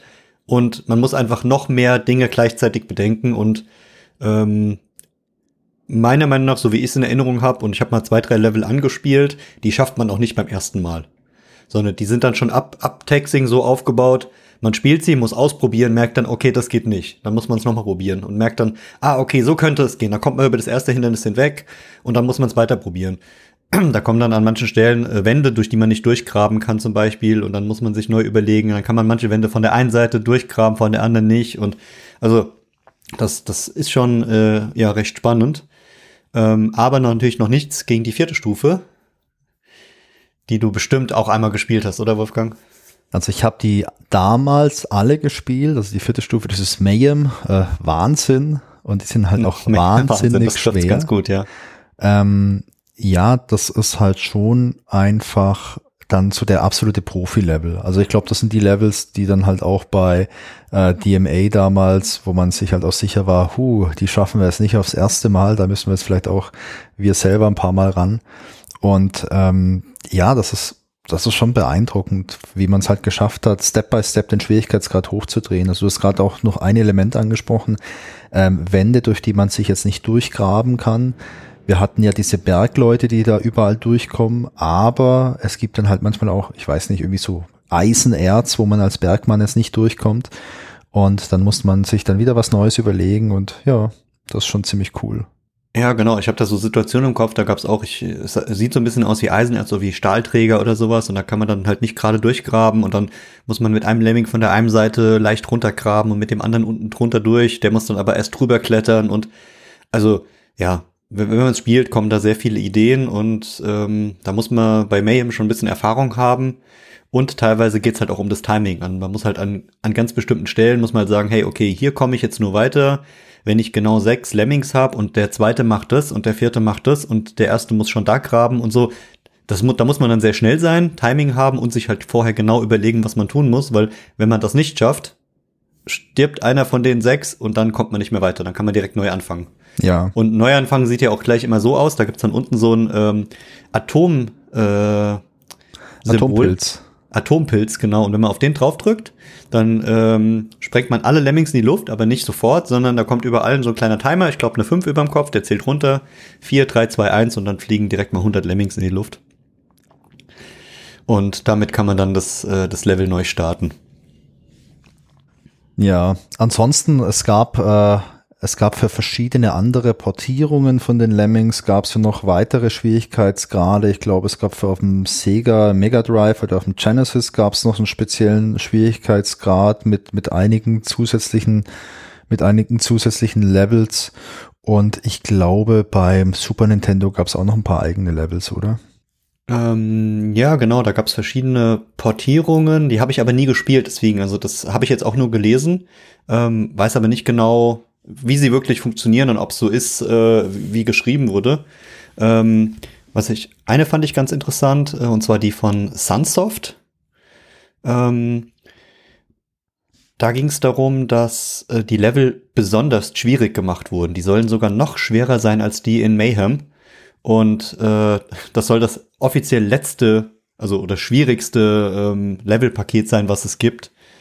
Und ich habe es nie gespielt, deswegen kann ich es nicht sagen, aber ich finde schon Mayhem war sehr schwierig, deswegen das noch schwieriger zu machen. Aber gut, es gibt immer Leute, die einen oben draufsetzen. Ja, das plus überleg mal, erinnere dich dran, wie der äh, Controller aussah vom Mega Drive. Also das ist ja auch nochmal dann noch ein erhöhter Schwierigkeitsgrad.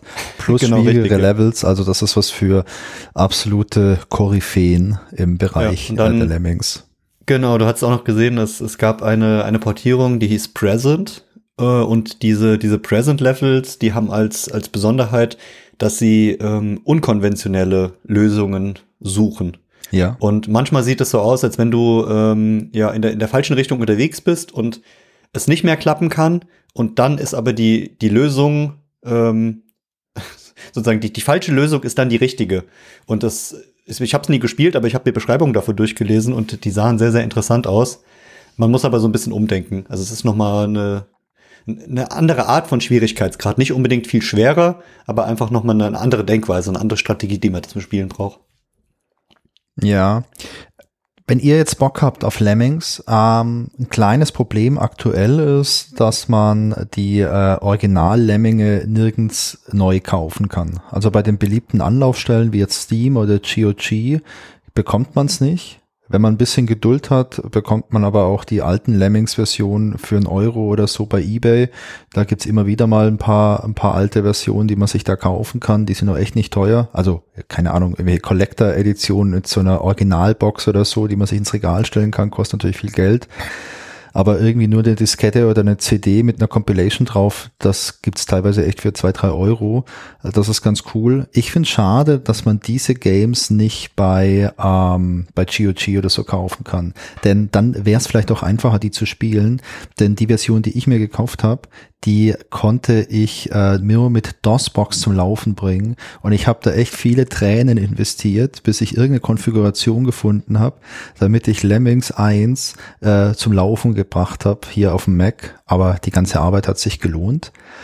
Und Vielleicht noch so eine kleine Anmerkung zum Spiel an sich. Lemmings 1 beinhaltet äh, fünf verschiedene so Tilesets, also so Grafiksets, dann eine ganze Latte an verschiedenen äh, Melodien, also so Hintergrundmusik, Soundeffekte und 120 Levels.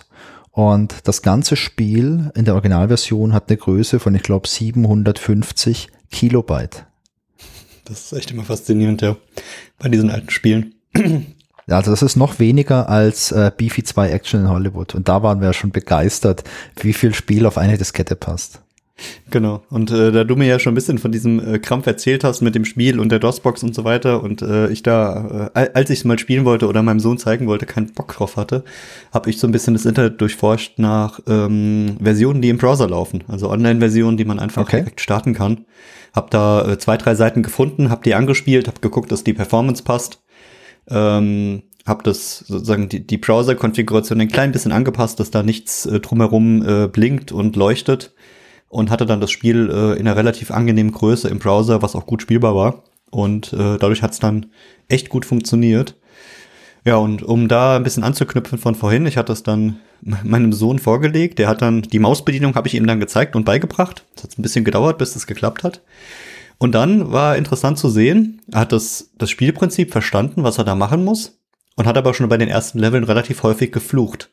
Schön. Ähm, klar, weil durch die damalige Pixelgrafik ist es nicht so leicht, einzelne Lemmings zu treffen und wenn die dann alle durcheinander laufen, dass man genau den richtigen trifft.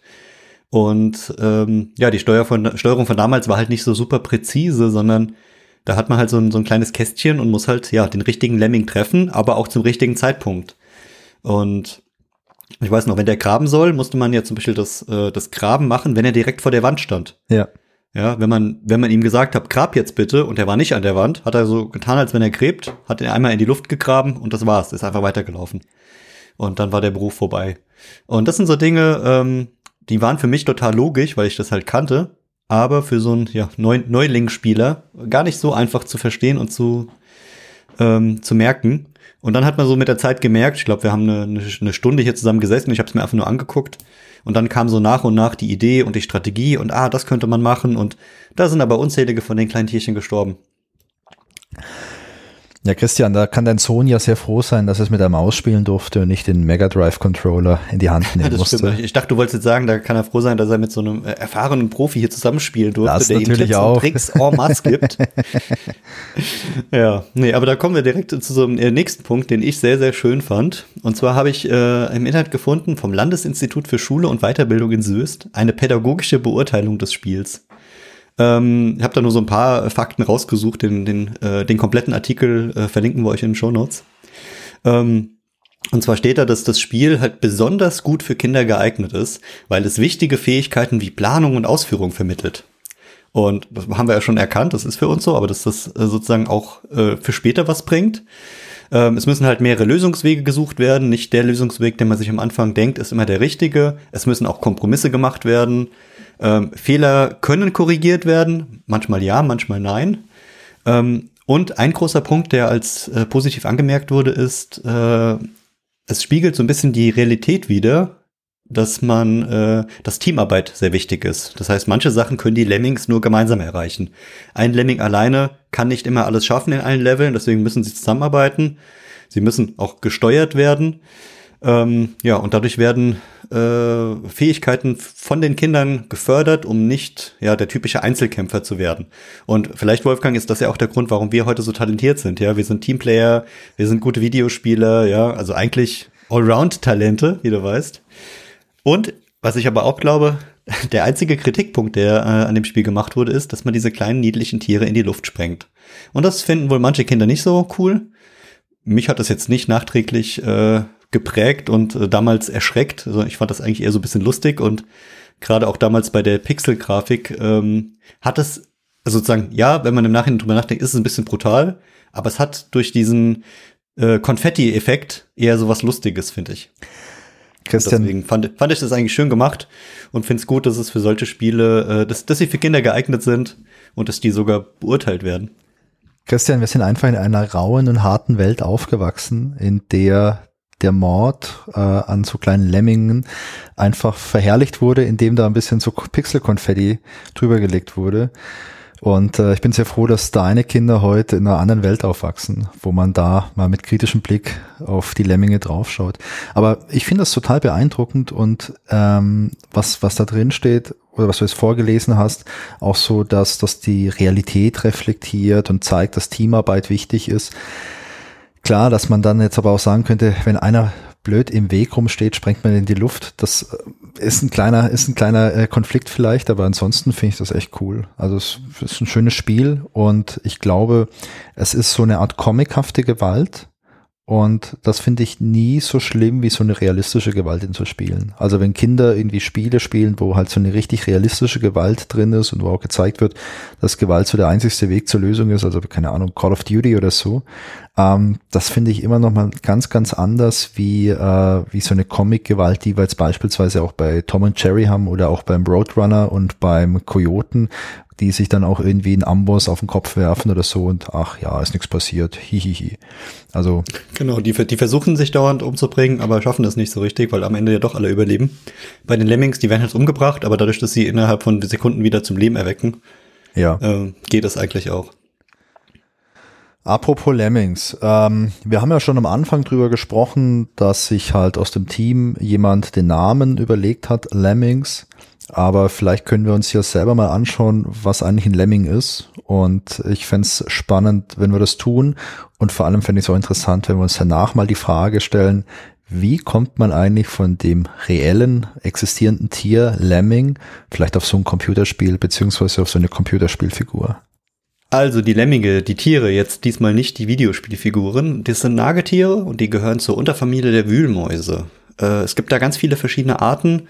Ähm, bis zu acht Arten habe ich gefunden, unter anderem der Steppenlemming, der sibirische Lemming, der Berglemming und die sehen alle so ein bisschen unterschiedlich aus, die haben unterschiedliche Größen und Figuren und aber es gibt so ein paar Gemeinsamkeiten. Die sind so 12 bis 15 Zentimeter lang, 20 bis 30 Gramm schwer, haben so ein ganz weiches, puscheliges Fell, ähm, verschiedene Farben, manche sind ein bisschen heller und dunkler, das kommt darauf an, wo sie leben und äh, ja, wie sie sich vor ihren Feinden schützen müssen.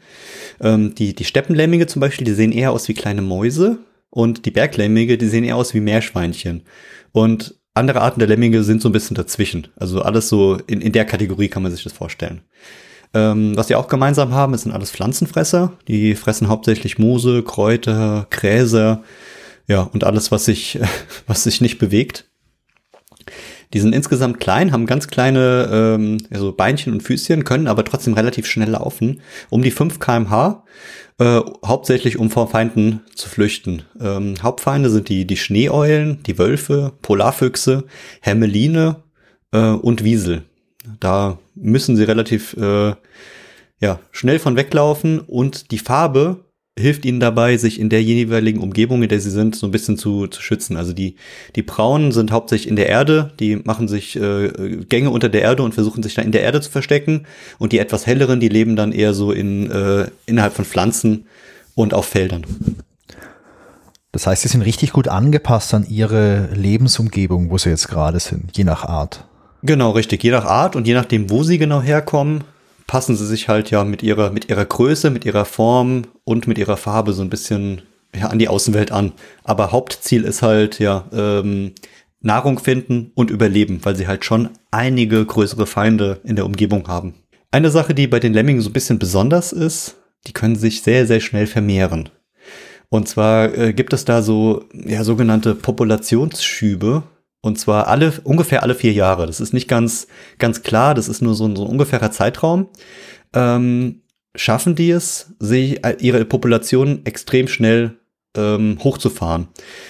Dieser, dieser Zeitraum ist darüber erklärbar, dass sie sozusagen eine Zeit lang geht es ihnen sehr, sehr gut. Dann leben die zusammen, dann merken sie irgendwann, okay, oh, das wird hier alles so ein bisschen eng, das wird ein bisschen viel, wir haben nicht mehr genug Nahrung, wir haben zu viele Feinde und sowas. Dann streuen die auseinander dann sind es sozusagen nicht mehr große Gruppen, sondern viele kleine Gruppen. Diese kleinen Gruppen machen dann wieder sozusagen wie so eigene Bauten, eigene Familien ähm, und merken dann nach einer gewissen Zeit, das sind diese vier Jahre so, okay, wir sollten uns jetzt vielleicht mal wieder vermehren, damit wir äh, ein größeres äh, Volk bilden. Und dann können die innerhalb von kürzester Zeit diese, das Wachstum teilweise verdreifachen, vervierfachen, verfünffachen. Und dann äh, entstehen, also die, die Bauern früher haben das wie Plagen beschrieben. Das heißt, die haben nie ganz verstanden, wie das entsteht. Eine Zeit lang gibt es gar keine Lemmige, zumindest offensichtlich. Die leben halt in so Gängen unter der Erde. Ja. Und irgendwann kommen plötzlich ganz viele irgendwo raus. Das ist dann eine Plage für ungefähr ein Jahr. Und danach, nach der Verstreuung, ähm, verschwinden die wieder in der Erde und machen wieder eigene Bauten. Und ähm, das, es gibt wohl kaum andere Tiere, die dieses ähm, ja, Populationsverhalten innerhalb so eines Lebenszyklus äh, haben, sondern die meisten sind so in einem Jahreszyklus. Die Lemminge brauchen einfach länger, diese vier Jahre. Da kann ich dir mal eine kleine Geschichte erzählen. Ja, erzähl mal. Also, du sagst, Lemminge gehören zur Unterfamilie der Wühlmäuse. Vor vielen Jahren hatte ich mal Rennmäuse. Ich bin jetzt kein Biologe, aber Wühlmaus, Rennmaus klingt für mich ähnlich. Und in der biologischen Ordnung haben die wahrscheinlich auch irgendwo eine Connection. Das heißt, so eine Rennmaus ist im Prinzip eine Art Lemming. Nach meinem Verständnis zumindest. Mhm. Und ich war damals, ich glaube, zehn, elf Jahre alt. Da bekam ich zum Geburtstag zwei solche Rennmäuse. Und äh, man sagte mir, hey, guck mal, diese zwei Mäuse, das sind zwei Weibchen, äh, alles cool. Und ähm, mit meinem damaligen biologischen Verständnis war für mich auch klar, zwei Weibchen, die vermehren sich nicht. Was man allerdings damals nicht wusste, als man diese zwei Mäuse gekauft hat in der Tierfachhandlung war, das stimmte nicht. Das war ein Weibchen und ein Männchen. Und äh, die haben sich so krass vermehrt, dass ich ähm, wirklich innerhalb von einem Jahr weit über 30 solche Mäuse zu Hause hatte. Also auch wirklich so, ähm, es wurden dann mehrfach neue so Käfige angeschafft bei uns zu Hause, um diese Tiere irgendwie unterzubringen. Es wurden welche verschenkt und so weiter. Und das war auch wirklich eine richtige Plage. Und wenn ich da heute so zurückdenke, war es wirklich krass, wie aus zwei Mäusen in so kurzer Zeit so viele wurden. Also die haben sich echt vermehrt, als gibt's keinen Morgen mehr. Und die haben auch, die haben auch bei jedem äh, Wurf haben die irgendwie, weiß nicht, fünf, sechs, sieben Junge gehabt. Dann haben die sich jetzt auch untereinander dann noch irgendwie gepaart. Also ich glaube, so äh, Inzucht ist nicht so ein großes Thema gewesen bei den Mäusen. Und das war echt brutal. Und da musste ich jetzt gerade dran denken, als du, als du das mit der Vermehrung da von den Lemmingen erzählt hast. Ja, das trifft auch wirklich sehr, sehr gut. Also ich habe mir da Videos angeguckt und ähm, ja, vermehren sich wie die Mäuse, aber halt nicht in diesem schnellen Rhythmus. Also ich glaube, Mäuse ähm, haben auch mehrere Vermehrungszyklen, wenn man das so, so beschreibt. Und ähm, ja, die Lemminge, die haben halt nur diese Vermehrungszyklen, wenn sie halt äh, sozusagen ihren Lebensraum neu angepasst haben. Okay. Also die gehen dann erst so ein bisschen äh, auf die Wanderung, einige überleben, andere nicht. Und äh, am Anfang, es gibt ja auch dieses, dieses Gerücht, dass es äh, an diesem kollektiven Selbstmord liegt äh, und sie sich dann alle umbringen und deswegen äh, wieder neue, neue äh, Lemmige gemacht werden müssen. Das stimmt aber nicht ganz. Da können wir gleich nochmal im, im Detail drauf eingehen. Unbedingt. Genau, das ist ja ein sehr, sehr interessanter Fakt. Sondern es, es liegt halt wirklich daran, dass sie sehr viele Feinde haben, sehr viele überleben die Wanderung nicht, viele werden gefressen von ihren Feinden. Ähm, und dann merken sie halt, okay, wir müssen uns vermehren. Und dann passiert halt richtig viel und dann geben sie halt Vollgas. Ja, und dann entstehen sozusagen richtige Lemming-Plagen, die da drin sind. Da können wir auch noch mal ein Video verlinken, wo man das genau sieht, wie die dann aus ihren Löchern kommen und wie dann die, die Bauern, wo die wohnen, glauben, äh, ja, ihre Felder bestehen nur noch aus Lemmingen. Ja, ich kann mir das auch gut vorstellen, wenn du jetzt wirklich merkst, zu einer Population, hey, äh, wir möchten uns jetzt ein bisschen verstreuen, wir möchten jetzt irgendwie so eine neue äh, Lemming-Siedlung irgendwo aufmachen. Ich kann mir gut vorstellen, dass bei so einer Wanderung sicherlich auch viele auf der Strecke bleiben. Denn wenn du jetzt vielleicht so einen Bau hast oder einfach so deine, deine kleine Lemming-Siedlung hast, dann bist du da vielleicht auch geschützt vor Feinden, wenn du unter der Erde bist, du kennst die Gegend ganz gut, bist da vielleicht auch vorsichtig. Ähm, aber wenn du jetzt auf der Wanderung bist, dann hast du ja teilweise vielleicht auch irgendwie Landstriche, wo du schutzlos bist, wo dann der Polarfuchs einfach äh, gut hier die ganzen Lemminge wegsnackt. Und dann ist es sicherlich auch von Vorteil, wenn du deine Population vorher ordentlich aufstockst, damit du mit so Verlusten einfach umgehen kannst. Genau, und das sind ja auch alles äh, Tiere, die bekannt für ihren sozusagen Jagdtrieb sind. Der Polarfuchs, die Schneeeule, der Hermelin und ähm, es passt halt auch, die, die Lemminge leben hauptsächlich in der nördlichen Hemisphäre und da sind sie oft nicht so ganz geschützt. Also im Winter leben die zwar im Schnee unter einer Schneedecke, die halten keinen Winterschlaf, das heißt, die sind die ganze Zeit in Bewegung, aber das sind halt auch andere Tiere, die halt gerade zur Winterzeit in diesen arktischen Regionen äh, einfach Futter suchen und da sind die Lemminge leider gutes Futter. So, eine, eine kleine Side-Story habe ich hier noch, ähm, die, die ich sehr interessant fand. Und zwar ähm, habe ich ja vorhin schon erzählt, dass ich das äh, Spiel mit meinem äh, Sohn gespielt habe. Und natürlich beim Spiel haben wir uns ein bisschen unterhalten. Und er hat dann gesagt, äh, Papa, was sind das denn eigentlich für Tiere oder für Figuren oder ich weiß gar nicht mehr genau, wie er es genannt hat. Und dann kamen wir überhaupt drauf, ja klar, diese, diese Figuren, wie wir sie vorhin beschrieben haben, mit ihrem blauen Gewand und ihrer, ihrer langen Nase und den grünen Haaren, die sehen im ersten Moment gar nicht aus wie Tiere. Und habe ich, dann hab ich gesagt, ja, ist doch logisch, das sind, das sind Tiere. Und dann haben wir uns ein bisschen über den Lemming unterhalten und dann ist mir halt aufgefallen, hey, ich habe eigentlich gar keine Ahnung davon. Ja, und dann hatten wir so eine, eine interessante Idee. Ähm, mein Sohn, der hört auch sehr, sehr gerne Podcast und hauptsächlich so Wissenspodcasts. Da gibt's äh, für, für Kinder im Grundschulalter ähm, einiges. Und unter anderem hört er einen ähm, Podcast, der nennt sich Plüms. Das ist ein äh, Tierschutz- und Kinderpodcast. Und da kennt er bisher fast jede Folge. Und die bringen in einem, in einem sehr regelmäßigen Rhythmus ähm, Folgen raus zu, zu ganz vielen verschiedenen Tieren, die auch nicht so berühmt und bekannt sind, sondern halt so ein bisschen, ja, ich würde sagen, so kle kleine Außenseiter-Tiere sind. Dann habe ich mir gedacht, hey, mal sehen, ob der Lemming da reinpasst. Ja, und dann haben wir den, ähm, den Machern von Blüms eine, eine Fanpost geschrieben, haben gesagt, hey, äh, wie sieht's denn aus? Habt ihr schon mal was über den Lemming gemacht und habt ihr da Lust, was drüber zu machen? Ja, und dann haben sie zurückgeschrieben und gesagt, hey, coole Idee. Haben wir noch nichts drüber gemacht, informieren wir uns mal und machen da direkt eine Podcast-Folge drüber. Sehr cool. Ja, und dann haben sie, ich glaube, zwei Wochen später wurde die veröffentlicht äh, mit einer kleinen äh, Widmung. Und mein Sohn hat sich riesig gefreut, hat die, glaube ich, bisher schon fünfmal gehört, äh, weiß jetzt alles über die, über die Tiere, über die Lemmings. Und ja, ich ähm, möchte hier eine kleine Empfehlung aussprechen für alle, die das äh, Spiel gespielt haben oder auch Kinder haben, die Interesse an Tieren haben. Mache ich einen Link in die Show Notes, ähm, um den Podcast zu hören und auch ganz viel über andere Tiere zu lernen. Ähm, da habe ich auch ein, ein, paar der Informationen, die ich eben erzählt habe, her. Und da gibt's auch äh, auf, der, auf der Seite ganz süße Bilder von den Tierchen. Und das ist auf jeden Fall sehr liebevoll aufgearbeitet. Und äh, ja, bringt den, den Kindern äh, die Tierwelt sehr viel näher. Ja, verlinken wir auf jeden Fall, denn äh, ja, Lemminge sind jetzt solche besonderen Tiere. da muss man dafür sorgen, dass die ein bisschen bekannter werden. Apropos bekannter werden. Du hast es gerade schon mal angesprochen und ich lehne mich mal weiter aus dem Fenster. Ich glaube, wenn man über Lemminge spricht, dann denken die meisten Leute direkt daran, dass das doch diese Tierchen sind, die sich von irgendwelchen Klippen in den Selbstmord stürzen.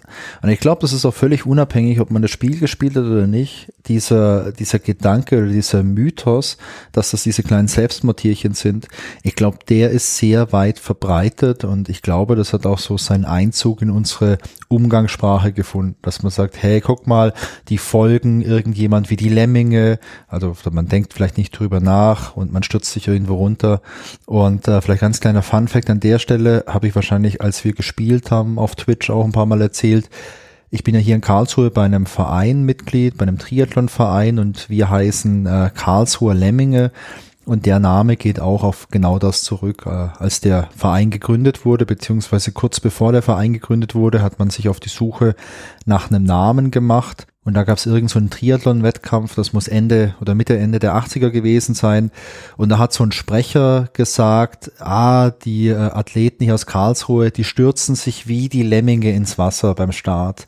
Und das fanden dann so die Gründer vom Verein so cool, dass sie dann direkt gesagt haben, ja, den Namen nehmen wir. Und das Ganze muss so Mitte der 80er gewesen sein. Das heißt, das war vor dem Release von dem Spiel. Was uns zu der Frage bringt, Christian, ähm, woher kommt eigentlich dieser Mythos, dass die Lemminge sich irgendwie so selbstmörderisch irgendwo hinunterstürzen? Und die Antwort finden wir vielleicht, wenn wir ein bisschen über den Tellerrand rüberschauen und uns mal anschauen, was es denn sonst noch so mit Lemmingen gibt, außer Computerspiele oder ganz wunderbare Kinderpodcasts. Und eine Sache ist äh, ein Film, den es über Lemminge gibt. Und dieser Film, der stammt aus dem Jahr 1958 und er trägt den Namen White Wilderness, also die weiße Wildnis. Das Ganze wurde als Dokumentarfilm von Disney produziert und Dokumentarfilm ist hier in ganz dicken Anführungszeichen, denn dieser Film, der zeigt hauptsächlich so das wilde Leben von Lemmingen in ihrer Umgebung, wo sie da jetzt eben halt sind. Hast du ja vorhin schon ein bisschen beschrieben, so eher nördliche Hemisphäre. Und in diesem Film sieht man auch so eine Sequenz, in der stürzen sich Lemminge anscheinend von Klippen in den Tod. Und weil der Film halt so als Doku rüberkommt, äh, erscheint es halt auch so, dass das wahr ist. Aber das Ganze ist ein Fake. Also diese ganzen Selbstmorde, die sind gefaked. Und der Film White Wilderness hat damit maßgeblich dazu beigetragen, dass wir heute das im Kopf haben, dass sich Lemminge halt irgendwie den Tod stürzen. Der Film spielt anscheinend in der Arktis äh, in Wirklichkeit ist aber gar nicht da gedreht worden.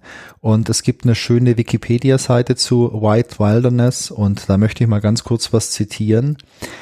Bei dem Film handelt es sich nicht etwa um einen echten Dokumentarfilm. Nach Recherchen der Canadian Broadcasting Corporation aus dem Jahr 1982 konstruierten Techniker einen schneebedeckten, sich drehenden Tisch, um den Eindruck von wild umherirrenden Lemmingen zu erzeugen, die sich dann über eine Klippe ins Meer stürzen.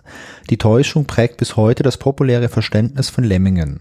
Tatsächlich bewegen sie sich zwar zeitweise in Schwärmen, unterlassen aber kollektive Selbstmorde. Um dennoch spektakuläre Bilder filmen zu können, kamen bei den Dreharbeiten Hunde zum Einsatz, um die Lemminge zu hetzen, bis sie sich in den Abgrund hinabstürzten. Die Hunde selbst treten im Film jedoch nicht in Erscheinung. Also das ist echt ganz schön brutal, was man da gemacht hat, nur um halt irgendwie so einen Anführungszeichen coolen Film zu produzieren, der halt beeindruckend ist und das anscheinend wilde und verrückte Leben von diesen Lemmingen in der Arktis zeigt.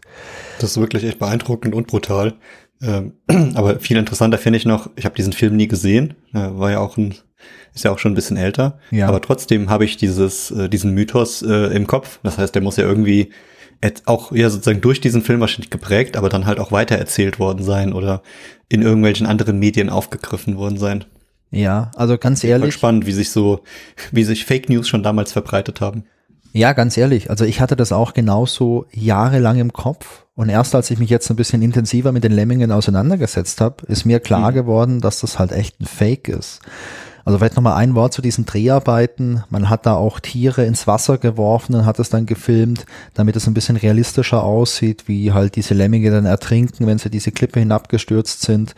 Und äh, es gab dann halt auch echt große Vorwürfe gegenüber Disney, weil halt hier einfach Tierquälerei betrieben wurde und ähm, sowas geht halt echt gar nicht. Mhm. Dieser eigentliche Mythos, dass sich Lemminge in den Tod stürzen, der ist schon älter. Der kommt vermutlich aus Skandinavien. Und wie du vorhin schon gesagt hast, ähm, es gibt ja diese Massenwanderung und diese Populationsschübe. Und man vermutet heute, dass das so die Basis ist, äh, aus der dann dieser Mythos entstanden ist. Denn die Leute damals in Skandinavien, die haben halt genau das beobachtet. Es gibt zeitweise gar keine Lemminge, dann gibt es so große Mengen von Lemminge, die halt umherziehen durch die Länderstreifen. Und da ist das halt dann so ein bisschen entstanden, dass die sich dann in den Tod stürzen. Aber man weiß heute oder man sagt heute, dass White Wilderness von Disney maßgeblich dazu beigetragen hat, dass dieser Mythos, der eher so aus den skandinavischen Ländern kam, dann halt weltweit bekannt wurde. Aber wenn ihr möchtet, ihr könnt euch den Film White Wilderness auf YouTube anschauen, da gibt's den ganzen Film und den verlinken wir auch. Ich habe mir den jetzt nicht komplett angeschaut, äh, aber ich habe mal ein bisschen durchgescrollt und wenn man weiß, dass das alles fake ist, dann ist es halt richtig, richtig absurd, was dort gezeigt wird. Echt interessant, ja. Werde ich auf jeden Fall nochmal einen Blick reinwerfen. Also interessiert mich auch, wie der, der Film ist ja schon ein bisschen älter, wie das damals äh, gemacht wurde. Ja, ich habe noch einen zweiten Film gefunden, der so ein bisschen zu dem, zum Thema oder zum Namen passt. Und zwar heißt der Film Lemming aus dem Jahr 2005. Und das ist ein äh, französischer Psychothriller vom äh, Regisseur Dominique Moll. Und der Film, obwohl er Lemming handelt, ähm, geht es nicht direkt um die Tiere, um die Nagetiere, aber die spielen in dem Film die ganze Zeit so eine übergeordnete Rolle. Also die sozusagen die Lemminge schweben die ganze Zeit so ein bisschen über der Situation. Ähm, es geht darum, der, der, der Film beginnt und äh, da ist ein, ist ein Abfluss verstopft in dem Film. Und der äh, Hauptdar äh, Hauptdarsteller in dem Film, der Alain, der findet raus, dass ein halbtoter Lemming im Abflussrohr ähm, drin ist. Und deswegen ist es verstopft. Und diese Verstopfung löst dann wohl eine, eine Krise aus und die haben dann da Riesenprobleme in ihrer Ehe und das ganze Leben gerät aus den Fugen. Und deswegen heißt es, der Lemming äh, ist das Sandkorn, welches diesen ganzen Apparat der Beziehung, der Ehe und des Lebens dieses äh, Pärchens äh, aus dem Gleichgewicht bringt. Und äh, der kommt dann immer wieder im Film vor, der Lemming. Und zwar äh, einmal hat der, ähm, äh, der hat einen Autounfall und ähm, schläft beim Auto, also er schläft beim Autofahren ein, hat dadurch einen Autounfall und träumt dann, dass er wieder nach Hause kommt und sein komplettes Haus voller Lemminge ist. Und äh, ist für ihn natürlich ein Albtraum, weil er halt diesen Lemming da gesehen hat. Und so kommen immer wieder Situationen in dem Film vor. Und je mehr Lemminge eine Rolle spielen in den Situationen, desto größer werden die Probleme. Und wenn die Probleme kleiner werden, dann werden die Lemminge auch weniger. Und äh, ich, ich fand das so eine schöne, äh, ja, schöne Anekdote, was, was der Lemming in diesem Film für eine Rolle spielt, ohne dass er wirklich vorkommt.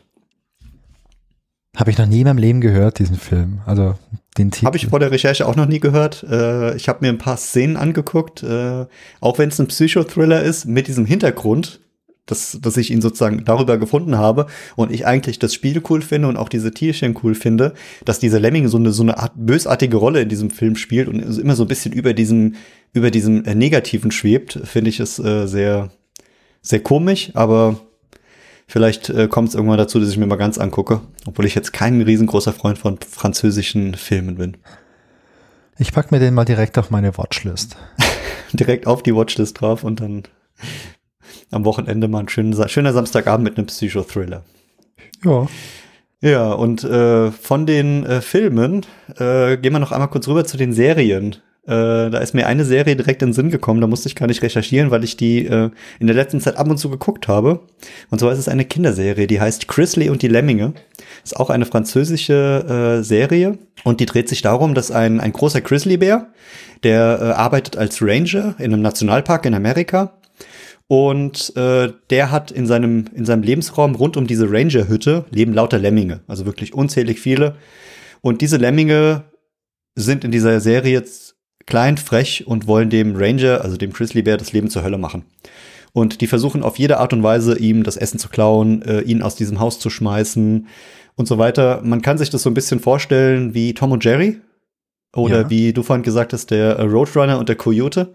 Also die bekämpfen sich, versuchen sich gegenseitig vom Berg zu stürzen, in die Luft zu sprengen ähm, und ja, ziemlich viel Slapstick, äh, ziemlich viel Comedy.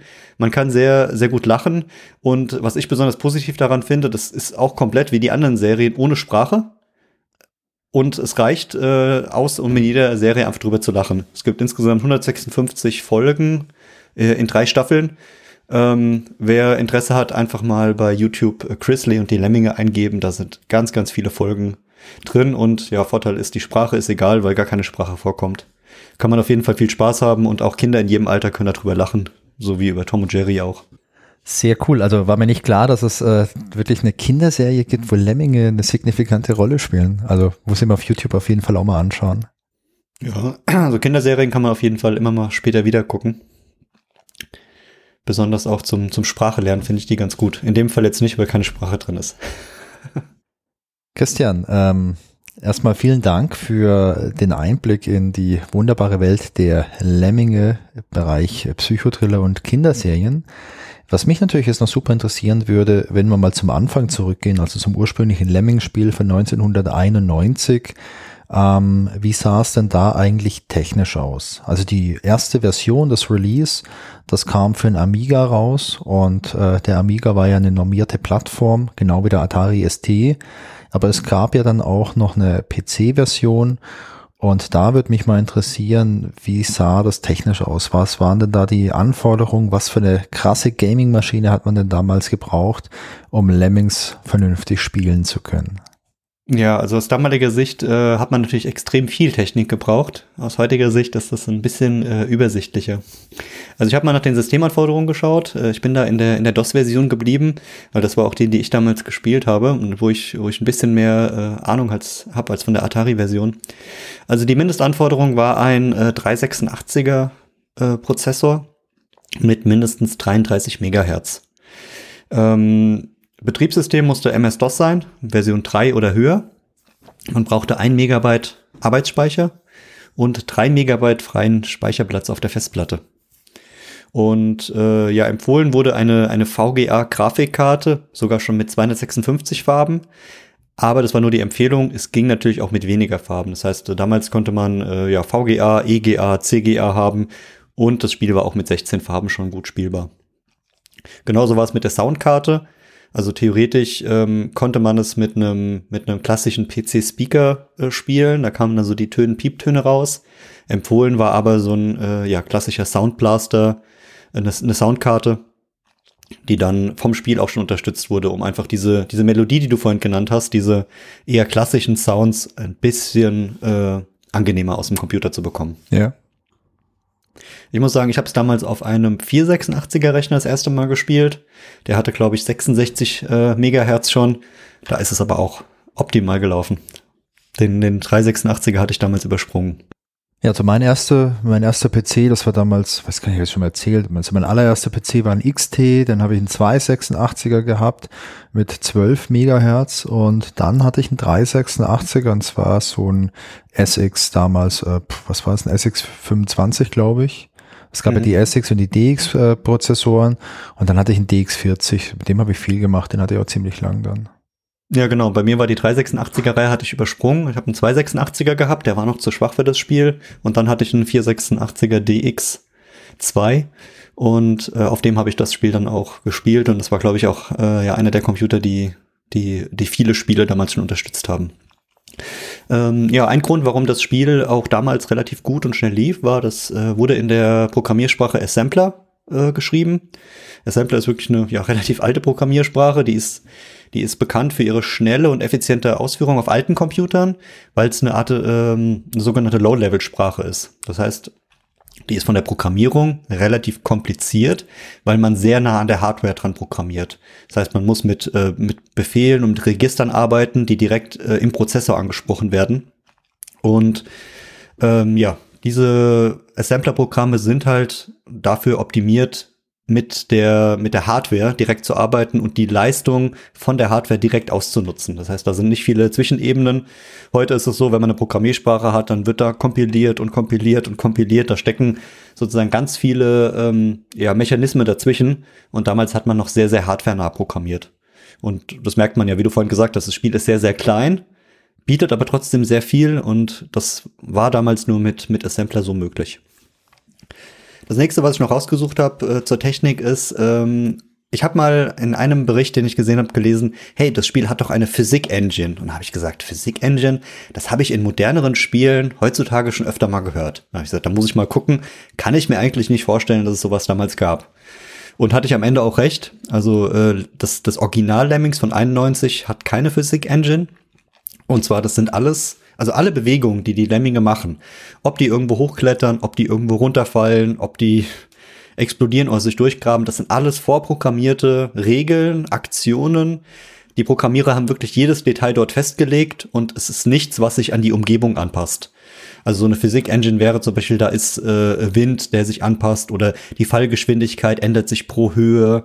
Ähm, oder sozusagen die, die Umwelt spielt eine Rolle. Und das war damals noch nicht möglich. Ähm, deswegen ist es keine realistische Simulation, sondern alles vorprogrammiert. Das heißt, das, was man dort sieht, haben die Programmierer bedacht und so eingeplant. Gibt in, in dem Fall keine Zufälle. Ja. Genauso ähnlich ist es mit dem äh, heutzutage überall äh, befindlichen Begriff künstliche Intelligenz. Ähm, ich habe mal gelesen, hey, die Lemminge, die hatten doch bestimmt eine KI, die wissen ja immer, was zu tun ist. Die laufen irgendwo hin, ähm, und wissen dann genau, da kommt ein Blocker, da müssen sie zurücklaufen. Und da ist es auch, das ist vollkommener Quatsch. Damals gab es noch nicht das, was man als KI bezeichnet oder ein bestimmtes Lernverhalten. Die Lemminge lernen nicht, sondern die haben auch einfach nur vordefinierte Verhaltensregeln. Die haben gewisse Algorithmen, wie sie sich verhalten dürfen, wie sie sich benehmen und außerhalb davon ist nichts möglich. Und die lernen auch nicht über das Spiel hinaus und auch nicht ähm, mit dem Verhalten des Users. Das heißt, wenn man einem Lemmin was sagt, macht er genau das und das wird er auch die nächsten 100 Spiele genauso wieder machen. Der läuft nicht langsamer, nicht schneller, ähm, der macht auch keine eigenen Aktionen, sondern das ist eigentlich ganz cool. Damals konnte man sich darauf verlassen. wenn man ein Level spielt und macht etwas, kann man das jederzeit äh, wieder äh, replizieren. Hat sozusagen aus heutiger Sicht würde man sagen, oh, das ist ja langweilig. Aus damaliger Sicht hätte ich eher gesagt, das hat den Vorteil, dass man daran knobeln kann und kann immer wieder an derselben Sache knobeln. Ja, genau. Ja, und der letzte Punkt ist so ein bisschen äh, Grafik und Sound. Ähm, hat man schon immer mal zwischendurch wieder erwähnt. Also das Spiel besteht aus ganz klassischen 2D-Sprites für die Objekte und für die Figuren, die sich äh, ja voreinander bewegen. Ähm, die Grafiken wurden damals erstmal von Hand gezeichnet und wurden dann ins Spiel integriert. Du hast ja vorhin schon erzählt, es wurde angefangen mit Animationen auf 16 x 16 Pixel, auf 8 x 8 Pixel. Aber grundsätzlich ähm, ja, wurden die Zeichnungen erstmal mit der Hand erstellt, zumindest von den Lemmingen und teilweise von den ersten Leveln, bis es diesen Level-Editor gab. Und dann wurden diese gezeichneten Grafiken in den Level-Editor übernommen und damit wurden die dann weiter variiert. Also am Anfang wurde alles gezeichnet, später wurden dann ja gezeichnete Sachen repliziert und damit sind dann wieder neue Sachen entstanden. Das ist dann so ein fließender Prozess gewesen. Ja, und der Sound, ähm, der ist von, von DMA Design erstellt worden. Es gibt, ähm, obwohl der Speicherplatz so klein ist, äh, Musik, Soundeffekte und Sprachausgabe, die man dann auch getrennt äh, steuern kann. Sehr, sehr spannend. Christian, ich frage mich ja, ob dieses Spiel vielleicht noch ein paar interessante Trivia-Facts hat. Ich glaube, wir hatten noch kein Spiel, was keine Trivia-Facts hat, oder? Die Frage ist einfach immer nur, wie viele von den 100 Trivia-Facts wollen wir heute preisgeben? Ja, wobei ich schon auch sagen muss, es ist sehr unterschiedlich. Also ich kann mich auch an Spiele erinnern, wo es echt schwer war, vernünftige Trivia-Facts zu finden. Ich glaube, bei diesem Beefy-Spiel war es nicht so einfach. Äh, ja, das stimmt. Die Werbespiele, also man muss, man muss wirklich gucken, je nachdem, wie groß die Community von einem Spiel ist oder so die, die Fanbase, ja. da entstehen halt von, schon viele Trivia-Facts. Und bei manchen, äh, ja, tun wir uns da schwer. Manchmal habe ich auch schon festgestellt, dass äh, Trivia Facts oft gar nicht als welche erkennbar sind. Das ist ja. dann also ein bisschen schwierig. Dann probiere ich es mal. Ich habe einen Trivia Fact zu Lemmings. Ähm, Terry Pratchett, der bekannte, mittlerweile leider schon verstorbene britische Autor, der vor allem für seine Scheibenweltromane bekannt ist, der hat Folgendes behauptet. Er hat behauptet, dass er so süchtig war nach Lemmings, dass er irgendwann zunächst das Spiel von seinem Computer gelöscht hat und dann seine Originaldisketten gelöscht hat, damit er nicht in Versuchung kommt, dieses Spiel nochmal zu installieren. Denn er hat festgestellt, dass er so extrem viel Lemmings gezockt hat, dass er Angst hatte, die Deadlines für seine Bücher zu verpassen, was natürlich für ihn als Autor problematisch geworden wäre. Und ähm, das finde ich schon mal einen ziemlich coolen Fact, der halt einfach zeigt, der Suchtfaktor bei Lemmings, der ist hoch und dieser Warnaufkleber auf der Packung, den wir ganz am Anfang mal vorgelesen haben, der ist ja nicht ohne Grund draufgeklebt worden. Ja, und jetzt stell dir mal vor, da fängt jemand an, äh, Tetris zu spielen, wird süchtig und dann spielt er auch noch Lemmings, dann, ja gut, kann er gar nichts mehr arbeiten. Ich habe halt damals ein paar Mal die Hausaufgaben vergessen, aber ich glaube, wenn man dann seine Arbeit nicht schafft, ist es umso dramatischer, oder? Ja. Ja, ich habe auch einen kleinen Fakt dabei. Und zwar gab es äh, damals in der Atari ST-Version ähm, eine steuerbare LED an dem Atari ST-Laufwerk. Und die wurde von dem Spiel verwendet. Und zwar, wenn der äh, Brückenbauer Lemming, das ist so ein, äh, wie kann man den beschreiben? Der Lemming, der geht hin, wenn man ihm diesen Befehl gibt, bau eine Brücke, nimmt er so kleine äh, Ziegelsteine und setzt die immer übereinander und baut damit eine leichte Treppe nach oben, immer so Schritt für Schritt nach oben. Und der hat eine gewisse Anzahl Steine dabei und dann hört er auf und lässt die Treppe einfach so stehen und läuft weiter. Und wenn die letzten drei Steine verbaut werden, dann blinkt diese LED also diese Hardware-LED am Atari ST-Laufwerk. Ob das jetzt sinnvoll ist für das Spiel oder nicht, weiß ich nicht, aber auf jeden Fall ist es eine sehr coole ähm, Variante, um Hardware und Software zu verbinden. Ja, das auf jeden Fall. Ich stelle mir es aber auch sinnvoll vor, denn äh, im Spiel gibt es ja öfter die Sequenz oder die Herausforderung, dass du so eine Brücke bauen musst, die äh, länger ist, als der Lemming halt auf einmal baut. Und du musst genau die richtige Stelle auswählen und erkennen, um den Lemming ein zweites Mal anzuklicken, denn sonst geht er einfach einen Schritt und stürzt irgendwie in den Tod. Und wenn du dann noch so einen Indikator hast, also in der LED blinkt, dass du weißt, jetzt aufpassen, jetzt musst du gleich klicken, ja. dann ist es vielleicht schon echt ganz, äh, ganz hilfreich. Da erinnere ich mich damals an zwei Strategien, die ich hatte. Die eine Strategie war, immer wieder draufklicken, so dass man genau den richtigen Zeitpunkt erwischt, so diese, dieser typische Klickfinger, so, mhm. äh, so oft wie möglich den Lemming anklicken, damit man den Zeitpunkt, ja, wenn er fertig ist, erwischt und er dann weiterbaut. Oder die zweite Möglichkeit, man, man muss natürlich genau, wie viele Steine er braucht. Und wenn man die Zeit hatte und sich nicht um andere Lemminge kümmern muss, mitzählen. Also jeden Stein mitzählen. Eins, zwei, drei, vier, fünf und dann zack, klick und weiter geht's. Natürlich bei sehr langen Brücken kann das auch sehr langwierig werden, aber gut, so ist das Spiel. Ja, ähm, ich war, glaube ich, eher so derjenige immer beim Spielen, der gehofft hat, den richtigen Moment zu erwischen. Und in 50 Prozent aller Fälle hat es auch manchmal funktioniert. Können wir die verschiedenen Spieltypen hier ausmachen? Den Klicker, den Hoffer, den Zähler ja, ich war der Hoffer. Immer Prinzip Hoffer. Hoffnung. Das ist mein äh, Spielprinzip. Sehr schön. Hast du uns noch einen kleinen Fakt mitgebracht? Ja, ich habe noch einen kleinen Fakt. Es gibt einen Level im Original Lemmings Spiel, in dem sieht man so relativ zentral die Ziffern 666, also so die Zahl des Teufels. Und dieser Level, der ist auch mit dem Grafikset der Hölle dargestellt. Also wir haben es ja vorhin gesagt, es gibt äh, fünf so verschiedene Grafiksets und eins davon ist dieses Höllenset. Da gibt's so Lava-Elemente und so rotes Gestein und so Hörner und so Zeug. Und auf den ersten Blick wirkt es natürlich schon wie eine satanische Botschaft. Und jetzt muss man mal überlegen, Anfang der 90er, ich könnte mir vorstellen, dass da vor allem in den USA sofort die Moralwächter und Moralapostel auf die Barrikaden gegangen sind, als sie das gesehen haben. Denn Christian, denk doch mal an die Kinder man kann doch jetzt kein Computerspiel verkaufen und auf den Markt bringen, wo satanische Botschaften drin enthalten sind. Oh mein Gott. Furchtbar, oder? Die eigentliche Geschichte, die liest sich aber ziemlich trivial. Denn es begab sich, dass der David Rayleigh bei DMA Design diesen Level entwickelt hat und er hat dabei die Idee gehabt, er wollte überall Fünfen haben. Und er wollte auch, dass man am Schluss, wenn man den Level perfekt durchspielt, 55 Prozent aller Lemminge retten kann. Und ähm, in seinen Tests hat es nie geklappt. In seinen Tests, da kam er immer so auf 66 Prozent, also einige Lemminge mehr, aber er hat es nicht geschafft, äh, da auf 55 Prozent rauszukommen. Und weil er die Idee aber trotzdem cool fand, dass es so eine Art Schnapszahl gibt, hat er dann den Level einfach so ein bisschen umgestaltet und hat aus diesen Fünfen, die er im Level drin hatte, als gestalterisches Element, hat er eben diese Sechsen gemacht. Und hat sich zu dem Zeitpunkt halt gar nicht irgendwie Gedanken drüber gemacht, dass das dann so satanisch wirken könnte. Das kam ihm erst später, und später fiel ihm auch auf, naja, er hätte ja eigentlich bei seiner Grundidee bleiben können und er hätte eigentlich die Anzahl der Lemminge verändern können. Das, das haben wir ja vorhin auch schon gesagt. Es gibt maximal halt 100 Lemminge im Spiel. Und wenn du jetzt immer auf die 66 Prozent kommst und hättest gerne aber nur 55 Prozent, dann kann man ja vielleicht auch generell die Anzahl der Lemminge, die in diesem Level verfügbar sind, verändern, um zu schauen, ob man so nicht auf diese 55 kommt da war dieser David Rayleigh, war einfach so am Designen in seinem Kämmerle drin und hat das gar nicht gemerkt, dass er da jetzt so einen satanischen Level generiert.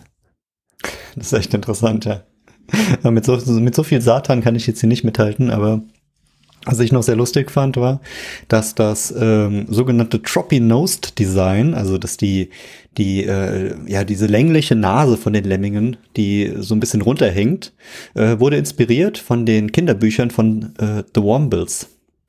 Ähm, wir packen mal den Link zu The Wombles rein und ähm, wenn ihr euch die anschaut, dann seht ihr da relativ, ja, würde sagen, große ähm, grafische Annäherung an die Lemminge, wie sie im ersten Spiel verwendet wurden.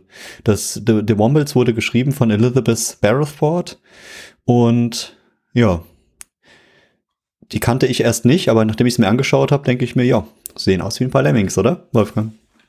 Die sehen auf jeden Fall aus wie die Lemminge. Also wenn man sich äh, einfach mal die Google-Bildersuche anwirft und mal schaut, was es da alles gibt, da findet man sofort so diese, diese Inspiration zumindest, dass es hier, ähm, dass es hier so diese, ja, diese Grundlage ist, vielleicht von dem Lemmings-Design, dass man halt heute, dass man heute kennt einfach. Und da auch interessant, die, die Wombles, also ich hatte sie schon mal gehört, aber ich hatte sie nicht äh, vor meinen Augen direkt und äh, die sind schon, das, die erste ähm, Short Story Collection kam raus 1968, also die sind alle schon ein bisschen älter.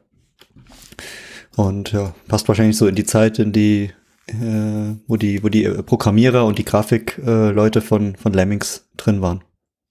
Okay, cool. Also ich kannte die vorher nicht, die Mumbles. Nee, ich auch nicht, deswegen, aber es passt natürlich in die Zeit von den Entwicklern.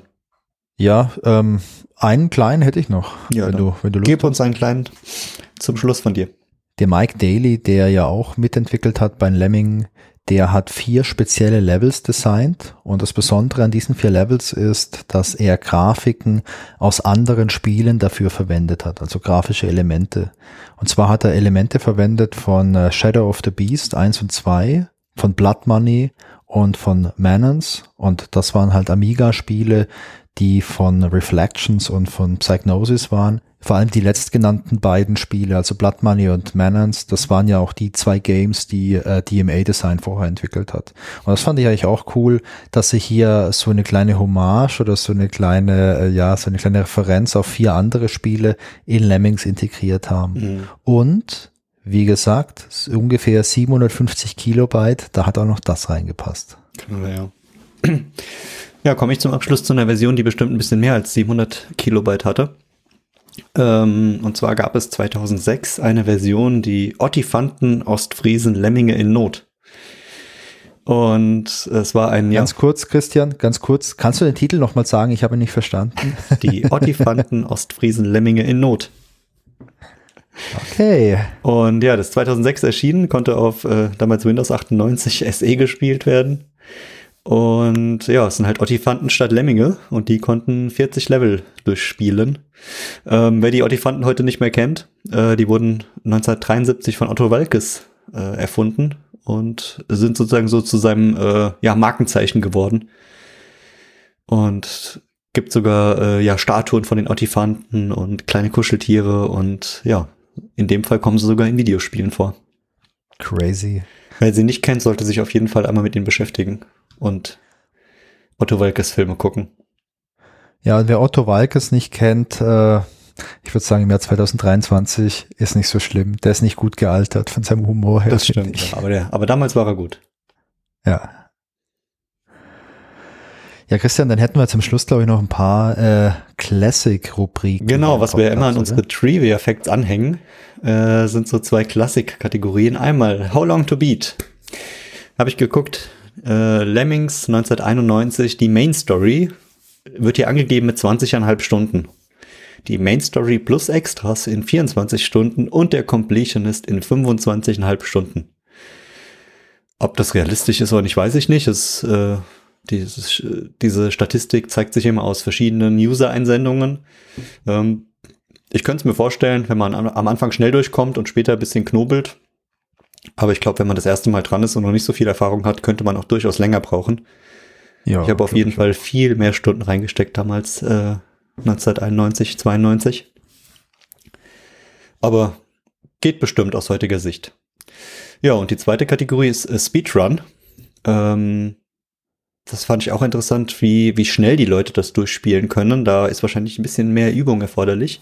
Und da gibt's aber gar nicht so viele Rekorde. Also wir hatten ja schon mal Spiele, wo irgendwie die ersten 20 Plätze gezeigt werden und die sind schon alle äh, ein bisschen älter.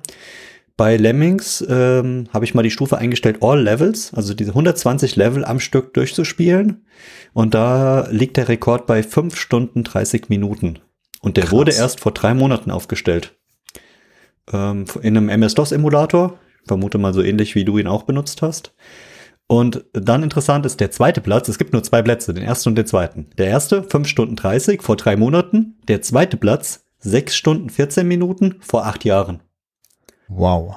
Das heißt, der vor acht Jahren hat einmal alleine einen Rekord aufgestellt, war jetzt acht Jahre lang da drin und vor drei Monaten hat ihn einmal einer geschlagen. Ähm, ja, ich glaube, wenn man die Level alle einmal gemacht hat und wahrscheinlich so eine gewisse Lösungs, äh, wie soll man sagen, Lösungswege raus hat, kann man das bestimmt gut schaffen. Ähm, was ich auch noch interessant fand, ich habe dann einmal geguckt, man kann die ähm, Rekorde auch noch aufteilen nach All-Level, das sind die 120, oder nach einzelnen Schwierigkeitsgraden. Und ich habe mal geguckt, ja. wie es bei dem reinen Fun aussieht, den du ja auch durchgespielt hast. Da liegt der Rekord bei 32 Minuten für die ersten 30 Level. Der wurde okay, vor einem Monat aufgestellt. Und ähm, ja, das geht dann so weiter. 32 Minuten, 37 Minuten, 40 Minuten, 42 Minuten. Also ähm, da gibt's durchaus mehr Rekorde und das haben mehr Leute probiert. Sehr beeindruckend. Also beide beide Levels hier, beziehungsweise beide Kategorien finde ich beeindruckend. Bei All Levels, ähm, klar, du brauchst eine Strategie für die ganzen Levels, aber bei 120 Levels ist das eine ganze Menge, dass du, äh, die du halt im Kopf haben musst an Strategien. Und selbst bei diesem Fun, wo du die 30 Levels hast, da muss ja wirklich jeder Klick aussitzen. Ich glaube, das ist so ein bisschen wie bei so einem Autorennen. Kennst du diese, ähm, diese Rennen, wo einer fährt und einer nebendran sitzt und die ganze Zeit einfach nur Rallye. sagt, hey, jetzt Rechtskurve, jetzt Linkskurve, jetzt bremsen, jetzt Gas geben. Ich glaube, du brauchst dann so eine, so jemanden hinter dir, der dir die ganze Zeit ansagt, so, hey, das Level sieht so und so aus. Du musst jetzt das und das und das machen. Einer klickt und einer spielt. Äh, nicht einer klickt, einer spielt, sondern einer klickt und einer äh, sagt genau, was zu tun ist. Und damit hätte man auch wieder Multiplayer am PC. Genau. Eigentlich genauso wie wir es machen, oder? Einer klickt und ja. einer sagt, wo es lang geht. Ja, einer klickt und einer weiß es besser. So ist es da wie ihr bei uns. genau, da haben wir dann den Rückgriff äh, zu unseren Spielen damals. Ja, ähm, dann hätten wir es eigentlich, oder? Ja, ich würde auch sagen können wir kurz zum Ende kommen und äh, ja, wie immer, lass uns ein, ein, ein kurzes Fazit ziehen, weil ich glaube, wir haben schon sehr viel über unsere Meinungen gesagt und wie wir das Spiel äh, kennen und finden. Aber möchtest du ein kurzes Fazit ziehen zu dem Spiel aus heutiger Sicht oder aus damaliger Sicht? Sehr gerne. Ähm, ja, ich habe schon viel gesagt, darum mache ich es heute wirklich mal kurz. Lemmings ist immer noch ein schönes Spiel. Das ist gut gealtert. Klar, es gibt ein paar Stellen, wo man heute mit der 2023er Brille vielleicht äh, ein bisschen kritischer draufschaut oder ein bisschen weniger Geduld hat. Beispielsweise, wenn viele Lemmings auf einem Haufen sind, dann ist es quasi unmöglich, einen einzelnen Lemming gezielt auszuwählen, weil die ganzen Sprites halt übereinander sind. Aber das finde ich gar nicht so schlimm. Mir hat das Spiel unglaublich viel Spaß gemacht, nochmal hier einfach zu spielen nach so vielen Jahren. Und ähm, was da halt cool ist, ist das Spielprinzip. Das ist so einfach zu begreifen, was man tut. Und die haben so viele Stellschrauben, an denen sie den Schwierigkeitsgrad beliebig steigern können. Und das finde ich schön, dass du wirklich merkst, okay, ich habe jetzt mehr Berufe zur Auswahl, aber die sind limitiert. Ich habe zweimal den, einmal den, dreimal den. Oh, ähm, jetzt ist der Level hier mit einer Besonderheit, die ich noch nicht kenne. Es gibt beispielsweise Gestein, durch das ich nicht graben kann. Es gibt irgendwelche Stampfer, die zerstampfen meine Lemminge, wenn ich irgendwo durchlaufe. Und das finde ich schön, dass sich hier wirklich Level für Level so die Komplexität leicht steigert und du dadurch halt die ganze Zeit gefordert bist. Und ähm, es gibt in vielen Levels auch mehr als nur eine Möglichkeit zu gewinnen. Und das finde ich auch schön, denn das ähm, erhöht halt die Wiederspielbarkeit. Weil manchmal ist man durch ein Level durch, hat den gerade so geschafft und dann lehnt man sich zurück und schaut nochmal drauf und denkt, na ja, eigentlich könnte ich ja auch hier einmal mich durchbuddeln und dann mache ich das und das. Das müsste doch eigentlich auch funktionieren. Das ist dann so die Challenge bei einem selbst, äh, dass man nochmal ja. Äh, die, die Selbstoptimierung. Man hat es geschafft, aber möchte es eigentlich nochmal besser schaffen. Ja, absolut.